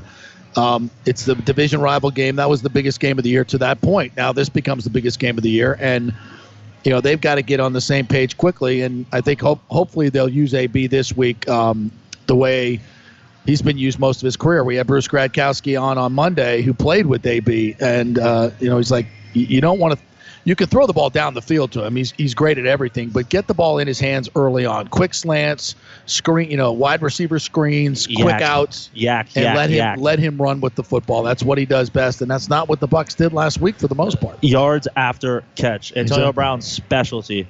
Uh, also, also, I think Antonio Brown. Fun fact: not even Jerry Rice has done this, but he's had, I think, the that's what uh, six consecutive, four or five, something like that, some crazy stat with a hundred straight, a hundred consecutive catches, like four straight seasons. It's Yeah, when he was going, he was going. Yeah. business was good. Business was booming. booming. All right, next question. Tom, when things have been clicking for you, and there have been a few games where they have, what would you say is the identity of this offense? Are you guys a power team that flourishes in play action? Are you something else? When when you're good, what's your offensive identity? I think we're trying to figure that out. You know, it's it That's definitely hasn't been a 60 minutes of consistent football yet. Um, again, I think we're trying to, you know, we we're just trying to figure it out, and it's going to change from week to week based on who we play, and that's what that's what teams are all about. It's football is a tough sport. There's different matchups every week. It's a, you know, there's different uh, elements to every game that are a challenge. Um, it's never really the same. So. Um, That's the most honest thing he said yet. Again, just trying to work at it. We have time for a couple more. Next, we'll go to Sarah Walsh. I think he knows he like didn't. He gave up a little bit too much information right there. Probably did. yeah. Go ahead. Hey Tom, um, I was just curious, how aware are you? Obviously, you go in with a game plan, and then um, the defense sort of dictates what you can do throughout the game. Like, how aware are you of where where guys are in terms of targets and catches, or is that something that just like doesn't even occur to you until someone shows you a stat sheet after the game? And even more importantly, as a follow up, are the jet skis still out in the bay? Have they been retrieved? They got fixed. Yeah, we we dragged them back. They were about 300 yards away at someone else's house, and I got a bunch of messages from people that were like, "Hey, man, are your jet skis?" You know, they floated down and uh, found their way into someone else's uh, dock. They got lodged, so I was very lucky. But um, yeah, bad and in jet terms of being aware Brady. where guys are at, I'm, I'm really, I'm just not. You know, I'm just, I'm thinking about okay, it's the coverage they're playing. This is where I should throw the ball. This is, you know, I don't know which, you know, you know who's in the game, obviously, but you're not f- focused on where, where, you know, you're just the ball's going to go where it's going to go based on the coverage. And I'm going to try to make a great throw, and they're going to try to run great routes, and whoever gets it gets it, and you know that's what winning football is all about. Last question will come from Kevin O'Donnell. Hey Tom, uh, you used to have a you know target on your back as you know being with New England as the team to beat. Uh, the Bucs certainly were the you know had that target this year. A lot of media attention's been on them, fan attention. When you have a loss like this, wh- what does it do to the mentality of the team, and and what do you say to the team to try to keep them up that haven't been through a situation like this? Well, you know, losing games is part of the NFL. I don't think you ever go unscathed. Um, you know, there's only one team that's gone undefeated in the history of the NFL, and you're going to lose games. And when you win a lot, it's amazing, but you also got to deal with the, you know, when you don't play the way you're capable of playing, you play good teams, you lose. So um, We've all lost games. It sucks. It sucks for your family. Sucks for you. Sucks for your players. Sucks for everybody. You know, it's just the whole organization feels crappy when you lose because you put a lot into it. But um, you know, you're not going to sit here and feel sorry for yourself. You're not going to make excuses. You're going to get back to work and you're going to try to make it better. And you're going to identify that where the problems are, the things you could do better, the things you need to improve on, and then you go out and you practice them, and then you try to go get it again. And it really sucks when you lose at the end of the year and you don't have any games left, and that's when you really feel bad. So, um, hopefully, every I always say you win or you learn, and hopefully, you know, from losing you learn a lot of valuable lessons, and um, you know, we got to learn those uh, and and move on and improve our level of play so that we can go out there and play at a higher level and play more consistently and score more points and put more pressure on the defense. Uh, the goat, Tom Brady, right there. You know, I, I, it was an obvious answer to that question that Sarah asked. It was a great question about you know the targets and whatnot because know, we break it down at the end of the game. We're like, oh, look at who this they got this targets and they got this targets and blah blah blah. And you know, it's a totally different thing the way they break it down. They're they're going to look at the coverages. Did the ball go to the right spots? Did you know? Did Brady make the right reads? Was was there pressure? How did that affect who got the ball? I mean, uh, but there's no doubt as an offensive coordinator, if you want to get the ball in a certain guy's hands, there's ways that you can do that. Um, with with formations, with motions, you know what the coverages are going to be for the most part. Um, you know, Brady certainly knows, and it, it yes, the defense is going to determine where the ball goes it just you know to me in this last game every time brady made a made a read or made a choice that guy wasn't open number one uh, you know gronk was getting zero separation um, you know ab got a little bit of separation we had two three separate incidents where guys stopped their routes and, and he threw it deep which i think every single time was on brady um, so there's just a, there was a lot of dysfunction in the offense that we hadn't seen all year long. And, and yeah, of course, you got to give the Saints a lot of credit for that. They have a very, very good defense, and they played their best game of the season. But, you know, uh, again, if we said it all week long, it was it didn't seem like a great plan. It got blown up early, and it's just this is the week that we've got to see them bounce back. This what? is the week that's going to tell us everything we need to know about this Buccaneers team. I agree. Uh, well, I think this whole this whole uh, quad of games with yeah. the Saints, and then uh, another the division, another division rival in the Panthers, and then the Chiefs, and then the Rams. I think this four games tells you a hell of a lot. Right in the middle of the season, it tells you a hell of a lot of how this team yeah. has gone and where this team is going. Because I mean, even if the Chiefs game, I don't, I never expected us to win, even in the beginning of the season. But that's a winnable game. It is a very, a very winnable, winnable, game. I mean, the Panthers, the Panthers could have beat them, so that's a very winnable game. All right, Dave in Tampa is up next. I believe he's still on the line. What's up, Dave? Hey, JP. Happy Friday, man. Happy Friday to you, my friend. I um, I think this is a must win, and I uh, I wanted to tell you. Uh, I, the other night I was up real late. I'm talking like two forty-five in the morning, flipping channels, and um, I forget what the guy's name was on some sports show, but he basically used this analogy. He said, "Every team is like a castle. You have to protect your castle." And army after army is going to keep coming through. And he said he was talking about the Bucs game, and he said basically they blew up our moat, they blew up our tower, they put holes in the walls, they pretty much. And if you do not pick up and rebuild quickly, then oh, well, here comes Carolina uh, blowing apart our castle again, and uh, it's going to get worse after that. So I think this is a must-win, JP. We lose this one, it's going to start going downhill real fast, and we may just finish like nine and seven, something like that. I but, agree. Um, but do you notice this, JP? Because you look, you are now you, you analyze games too, and uh, I look at them very. I, I look at every detail. Brady, throughout his whole career, has always looked over and checked down and looked over the whole field and checked down. This last game in particular, and the one before that, he's looking in one direction. For some reason, he's after doing that for 20 years, checking the whole field. Now, all of a sudden, for some stupid reason, he's looking at one. He did it many times. You can look at the tape. He looked at one side of the field, and that's when Arians said Evans was open way over there, but he's not looking for some reason. JP, I, I'll hang up and listen. But what do you think happened? Why is he not checking down the field and hitting eight, nine different receivers anymore? And have a great Well, weekend, he- my friend. Thanks, man. Appreciate it. Well, he did for a couple games, and I thought he was getting really. Um, and it seemed like a really nice collaboration between the Arians offense and the Brady offense, and I thought they were heading in that direction. And then this game popped up, and it looked like it was just a weird game. He's throwing the ball down the field, deep throws when he doesn't need, you know, on third and three, and you know, Leftwich is calling plays, you know, on one third and three where there was one player. I think within five five yards of the line of scrimmage, the other three receivers were, you know, 25, 30 yards down the field.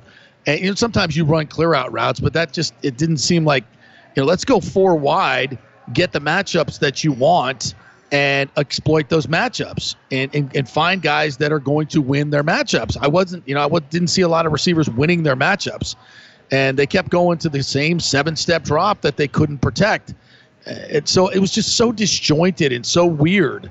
And it was nothing like we've seen most of the year. So, you know, I, I expect them to get back to to executing shorter shorter plays, you know, some tunnel screens, um, high percentage throws, running the football. I, I think we're going to see that against the Panthers defense. It's not nearly as good as the Saints defense. You know, a lot of this is about personnel and coaching. And the Saints have some of the best personnel in the league and they have some of the best co- coaching in the league and they've had a lot of consistency in their coaching and personnel that the bucs have not had and that was exploited tremendously in last week's game and you know it, it, it sucks when things go downhill that way now are the are the saints that much better than the bucs? No they're not. It's one of those games that just everything went right for the saints. Everything went wrong for the bucs. Uh, bad personnel decisions i think in, in, in Joe Haeg uh, bad game plans and you know you just you, you scrub it you go on to the next one. And they'll they'll learn from this. But yeah this is a must freaking win. I've said this earlier in the week. This is a crossroads game. You win this game you're back on track. You're starting to get ab into the into the mix. You know hopefully he has three catches 39 yards maybe a tutty. Uh, that would be great. Um, i'd like to see scotty miller get back involved. I'd like to see evan you know everybody you know a nice distribution throughout the game executing high percentage throws running the football you know and come out of there with another 31-17 win like you did to the panthers in the first game. Then you're back on track. You're feeling good about yourself going into these two tough games against the rams and the chiefs. And, and like tom says every every week is different. All the matchups are different. The game plans are different. The injury situations are different. So you've got to be able to adjust on the fly. The good teams with depth and good coaching make those adjustments. Um, you know, right now, I, I think it's it's incumbent upon the coaching staff to do some different, more creative stuff, and we didn't see that last week. They got totally outcoached, and I wish you know some of the coaches would have owned a little bit of that, to be quite honest. And the players didn't, you know, they didn't show up either. They did not have their best their best game. But by the way, the analogy about the castle kind of takes me back to my my Game of Thrones days. But yeah, it was like Drew Brees was the dragon just you know coming down and just torching the castle of the north Oh, what a great episode! that was a great episode What wasn't a, what a great episode when the dragon actually comes out and oh wow, what a the great dragons what a- fight I hate that. I hate Remember when that the word. dragons had the the aerial dog fight or the dragon fight i guess you, you, call it Are you calling Jaime? Are you are you calling Brady Jaime Lannister? i am yeah Oh that's my exactly God. what i'm doing Oh my yeah god. yeah and the evil dragon came down just frying people Oh, that makes Gisele seriously. did you know um I can see it. True story. When I went to Scotland, uh, we saw a lot of the places that they filmed Game of Thrones. Sons of Scotland. And one of our one of our caddies was burn victim number six in that episode. and we're like, dude, do your burn thing. And he's like, he's like going down the fairway like like he's on fire. And we're like, yes, yes, nailed it. oh, the one that it. right in front of the camera. Just, ah! It's burn victim number six. That's you. yes, Jeez You're- that was great. And then we're like, we're so we're drunk. We're like, all right, let's set you on fire now and see if it works. It's freaking. He's like, no, mate, we're not doing that. see what Dave from Tampa actually let, let- gets a, gets a Game of Thrones plug in, and we just go off with it and say. Tom, and say Tom Brady's the Kingslayer. I like it. He I is like the it. Kingslayer. I like well, it. no, he's kind of the king. Exactly. He's more like the king. I, I want to call him Joffrey or Cersei or. I mean, right? Now we're getting I deep mean, into yeah. it. Yeah. Now, I started watching it again. That's how bored I am of some of the oh. other stuff that's on TV. He's not I need Jon some new Snow. shows. He could be Jon Snow, a journeyman. I think he, I think he, I think he's definitely Jon Snow. the rightful king of the. he's he's Jon, Jon Snow. Oh, I still can't get over the fact that he he knifed her. I did. I, I I knew it was coming. You knew it was coming. I, I kind of didn't. I kind of did. I kind of because she was turning into. She's How a you- Targaryen. she's so hot though. She's a Targaryen. She's so hot though. How do you knife that? Cause it's your sister, bro. I was. I was like, yeah, no, uh, no, but she was turning Never into. understood She that. was turning into the Mad Queen, just like all the prior, like the Mad Queen, the Yeah. Mad Targaryen. yeah, it's in the blood. Yeah, I guess she. But she, you know, for the greater good.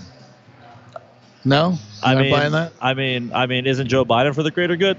No, here you go. I'm gonna start. You're gonna send me. down, you're gonna send me down that black hole. Nope, nope. had No, we're not on a doing that. Friday, homie? Nope. What, Johnny? Said you had to do that on a Friday. Uh, hey, to man, mention we Four beers in. By the way- really, do you really by want? the- do you by the really way- want that that rant?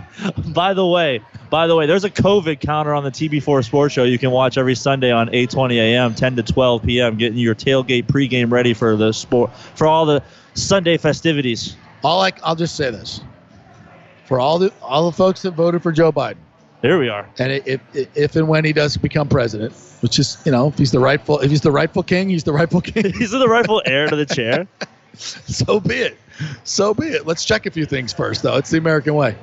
Um, but if so, and he decides to lock us all down and sends the economy into a crap I lose crap my, spin, I lose my apartment. I'm gonna I'm I'm gonna call all of you people personally and come to your houses who voted for him and go, this is what you want. This you want you want a little lockdown, a little, little six month lockdown, crash the economy. I would lose Hope my, to God that doesn't happen. I lose my apartment unless I got The some like famous crazy last line, money. boys. What, Johnny? The famous last line, boys. Be careful what you wish for. Yeah, they lose the Uh. show. That's what's gonna happen. Lose America. No, absolutely. All right, well, we'll take a break. That's it. That was a minimal. That was a minimal rant. I like that. That was a minimal. I, that was that didn't, it didn't go off. All right, we'll take a quick break. Uh, we'll come back and Johnny has some audio from Stephen A. Smith that he really wants to play because he's such a Saints fan. And uh, since Stephen A. Smith was Oh, slurping God. on Drew Brees today, I guess we're going to have to listen to this. But we'll Drew Brees. we'll go around the NFL. He's a hell of a quarterback. and we'll see uh, we'll see what's on tap for this weekend. Stay with us.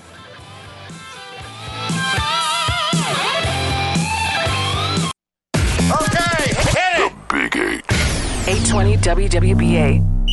FanStream Sports.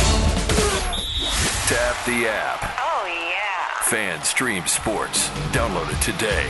Now back to more with JP. All right, welcome back on this Football Friday. Um, it'll be an interesting weekend. I think it's gonna be a great weekend. What time is the uh, Gator game tomorrow? Three thirty.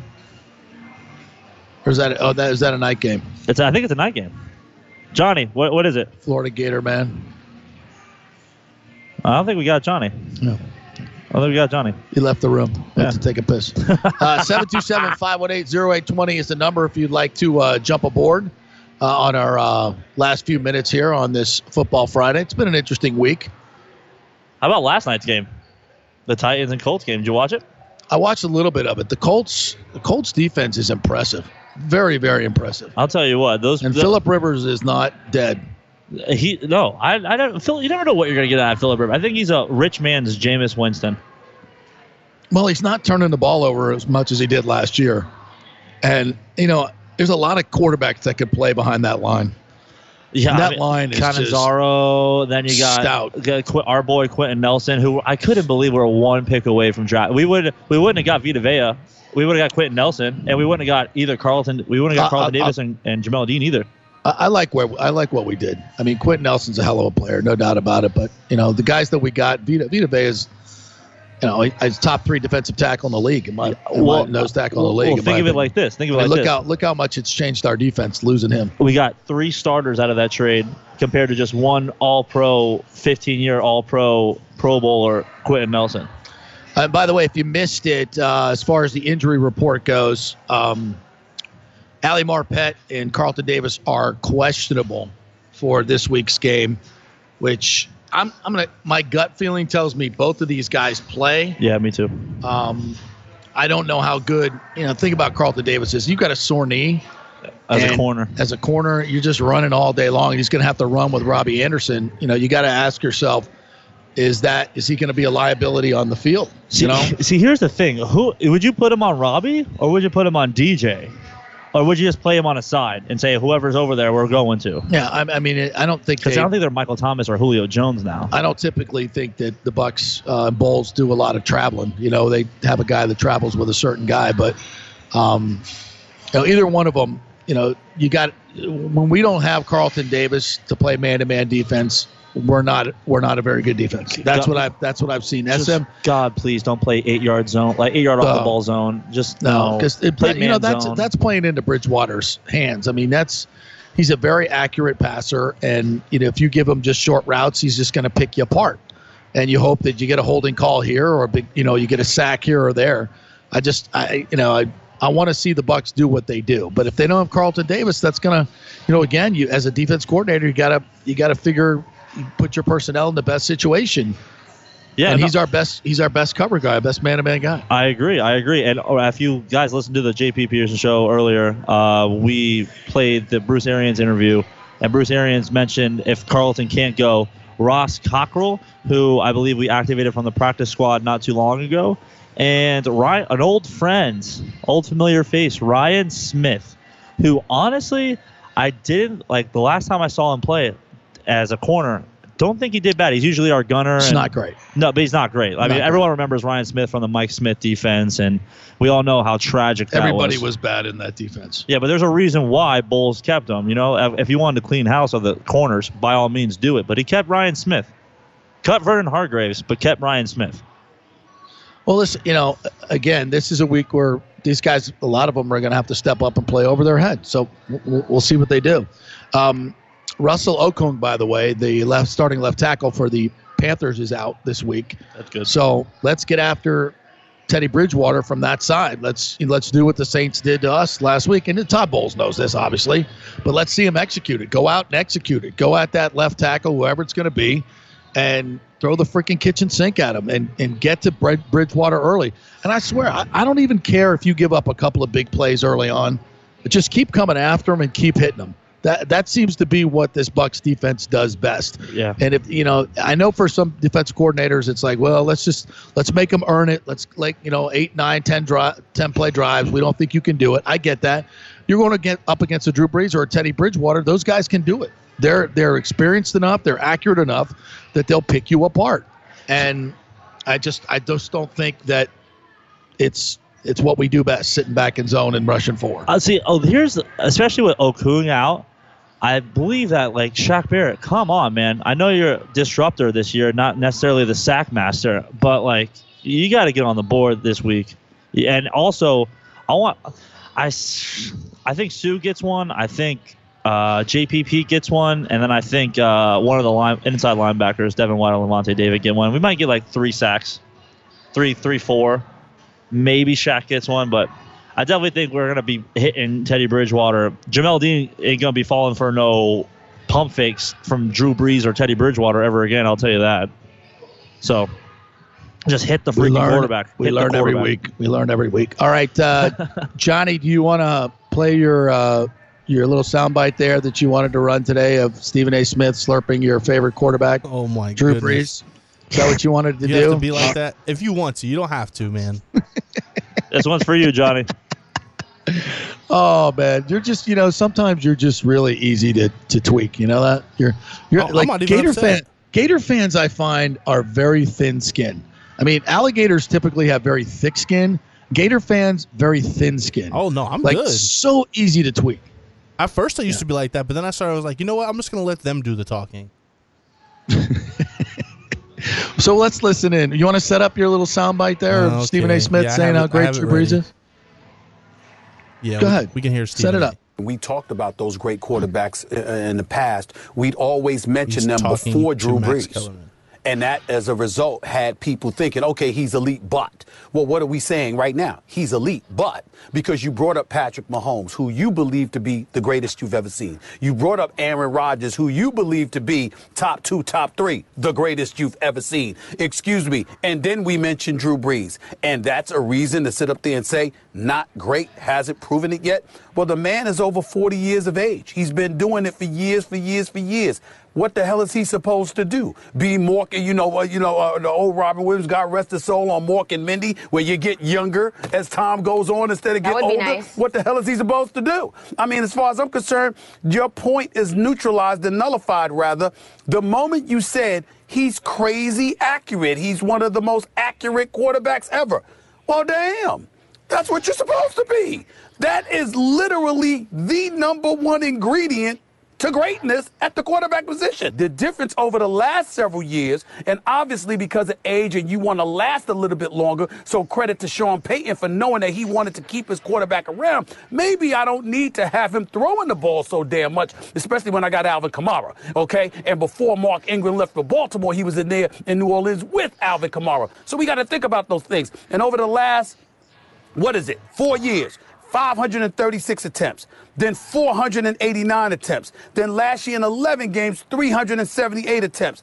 Thus far this year is 285 attempts. The guy Yes. is on pace. The guy is on pace to throw 570 times. All I'm saying is, but if you look at the accuracy over the last five years, Max, 70% completion, Led 72, last four years. 74, 74, 74. I mean, damn. Well, no, you know what you're can't pointing take out? away from greatness when you're pointing to that level of accuracy that he's delivering on top of winning games. Oh, so this just in. Did, Drew we wake Brees up? Is good. Did we wake up? This, he- he's good. Look, look. You know, last week we talked about Drew Brees being, you know, limited in practice. I think that was a bunch of horse crap. It was a setup. Um, that Drew Brees is as good as he's ever been, and you know, and he's and I, I didn't fall into this narrative lately that his arm is not good anymore. What I've said is his arm has been has been less than uh, less than average for the past three Uh, years, yeah. but he gets it done with short passes. All the more reason, let you know, you know, for Todd Bowles, why are you playing soft zone against this guy? I mean, it just uh, it, it was it, that was maddening. Yeah, let's say Drew Brees isn't Tommy Glass or Tyler Glasnow anymore. He's Charlie Morton now. Right. Exactly. yeah. It's a good analogy. Yeah, there you go. And- and he's he's a crafty old vet. And when he has to throw the ball downfield, he'll make a throw. He's not going to throw it 50, 60 yards, but he doesn't have to. You know, deep balls can be 40 yards. If you let him go at the right time, it's still going to be a deep ball and catch a guy in stride. He can still stretch the defense as much as he has to, especially when he gets the kind of protection that he had last week. Nobody around him. And, and you know, and here's the idea dr- rushing four against that offensive line is it's death. You're not you're not going to get you're you're not going to get home ever. I don't care Oh. what front four you got. That's one of the best offensive pass pass blocking offensive lines in the league, and Drew Brees I gets agree. rid of it quickly. I agree. And you know we never got him off his spot, and he's going to torch you. He's going to he's, he's going to rip you apart if you give him that that opportunity. Did we? I man, Todd Bowles. Did I think he got duked by the shoulders? Say, ru- not rush, only rushing No, three, rushing no. four, and just saying, all right, Drew Brees, you have a hurt arm, and we know you're not your arm's declining, not necessarily as like bad, like bad, like no velocity Chad Pennington, but Look, if you blitz Drew Brees, he's going to burn you. If you sit back in zone, he's going to burn you. The only difference is, it, so I mean, you know that going in, right? Oh, he's five ten. We, you know, six six foot and a half on cleats. So He's you know that 5'11". going in. So to me, it's like, all right, so it doesn't matter what defense you play, he's going to have success most of the time. So then the next step is, well, what do you do best? Well, we blitz Oh, and we yeah. go man to man. Oh, that's yeah. what we do best. So why, if you got a choice, bet- choice, be- choose between one poison or the other, go with what you do best. And the up, and by the way, when you do put, get some pressure on him, he tends to make bad decisions like every other quarterback does. And we've seen that before when the, those 14 to 9 games in, in Raymond James Stadium where we're just taking over Drew Brees and picking him off and forcing him to make throws that and, and be sporadic like our old quarterback Jameis Winston. We've seen it before. We we know the Buccaneers are able to do it. It's just we came out flat and we can't do that against Carolina this Sunday at 1 p.m. No, sir. No. Um, we we shall see. All right, uh, do we got one more break here, partner? That's entirely up to you, man. We can take it. All right, let's take one more break. Uh, quick three minute break. When we come back, um, I have some uh, some personal news to share that involves um, someone I used to work with at 620 WDAE And the greatest 13s in history. and the greatest 13s in history on this Friday the 13th. I'm not a superstitious person, but some people are. But I Me. know who my greatest 13 is, and it's not even close. Oh, I know who my 13 Yeah. is. No. We might argue it. Who's yours? Uh, back in three. Stay with. Easier on you now. The Big Eight. 820 WWBA.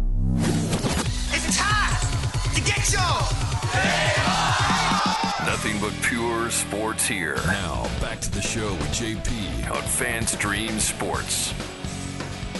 All right, welcome back uh, to the Oak and Stone here in beautiful Sarasota. Gorgeous night. This is the type of uh, night that you want and for the next few months. You want to be at these beautiful indoor outdoor bars like the Oak and Stone. All their locations are indoor outdoor uh, type setups. Yes, and also there's a lot of beautiful women right There now. There are, as a matter of fact, there are, and more on the way. I'm told.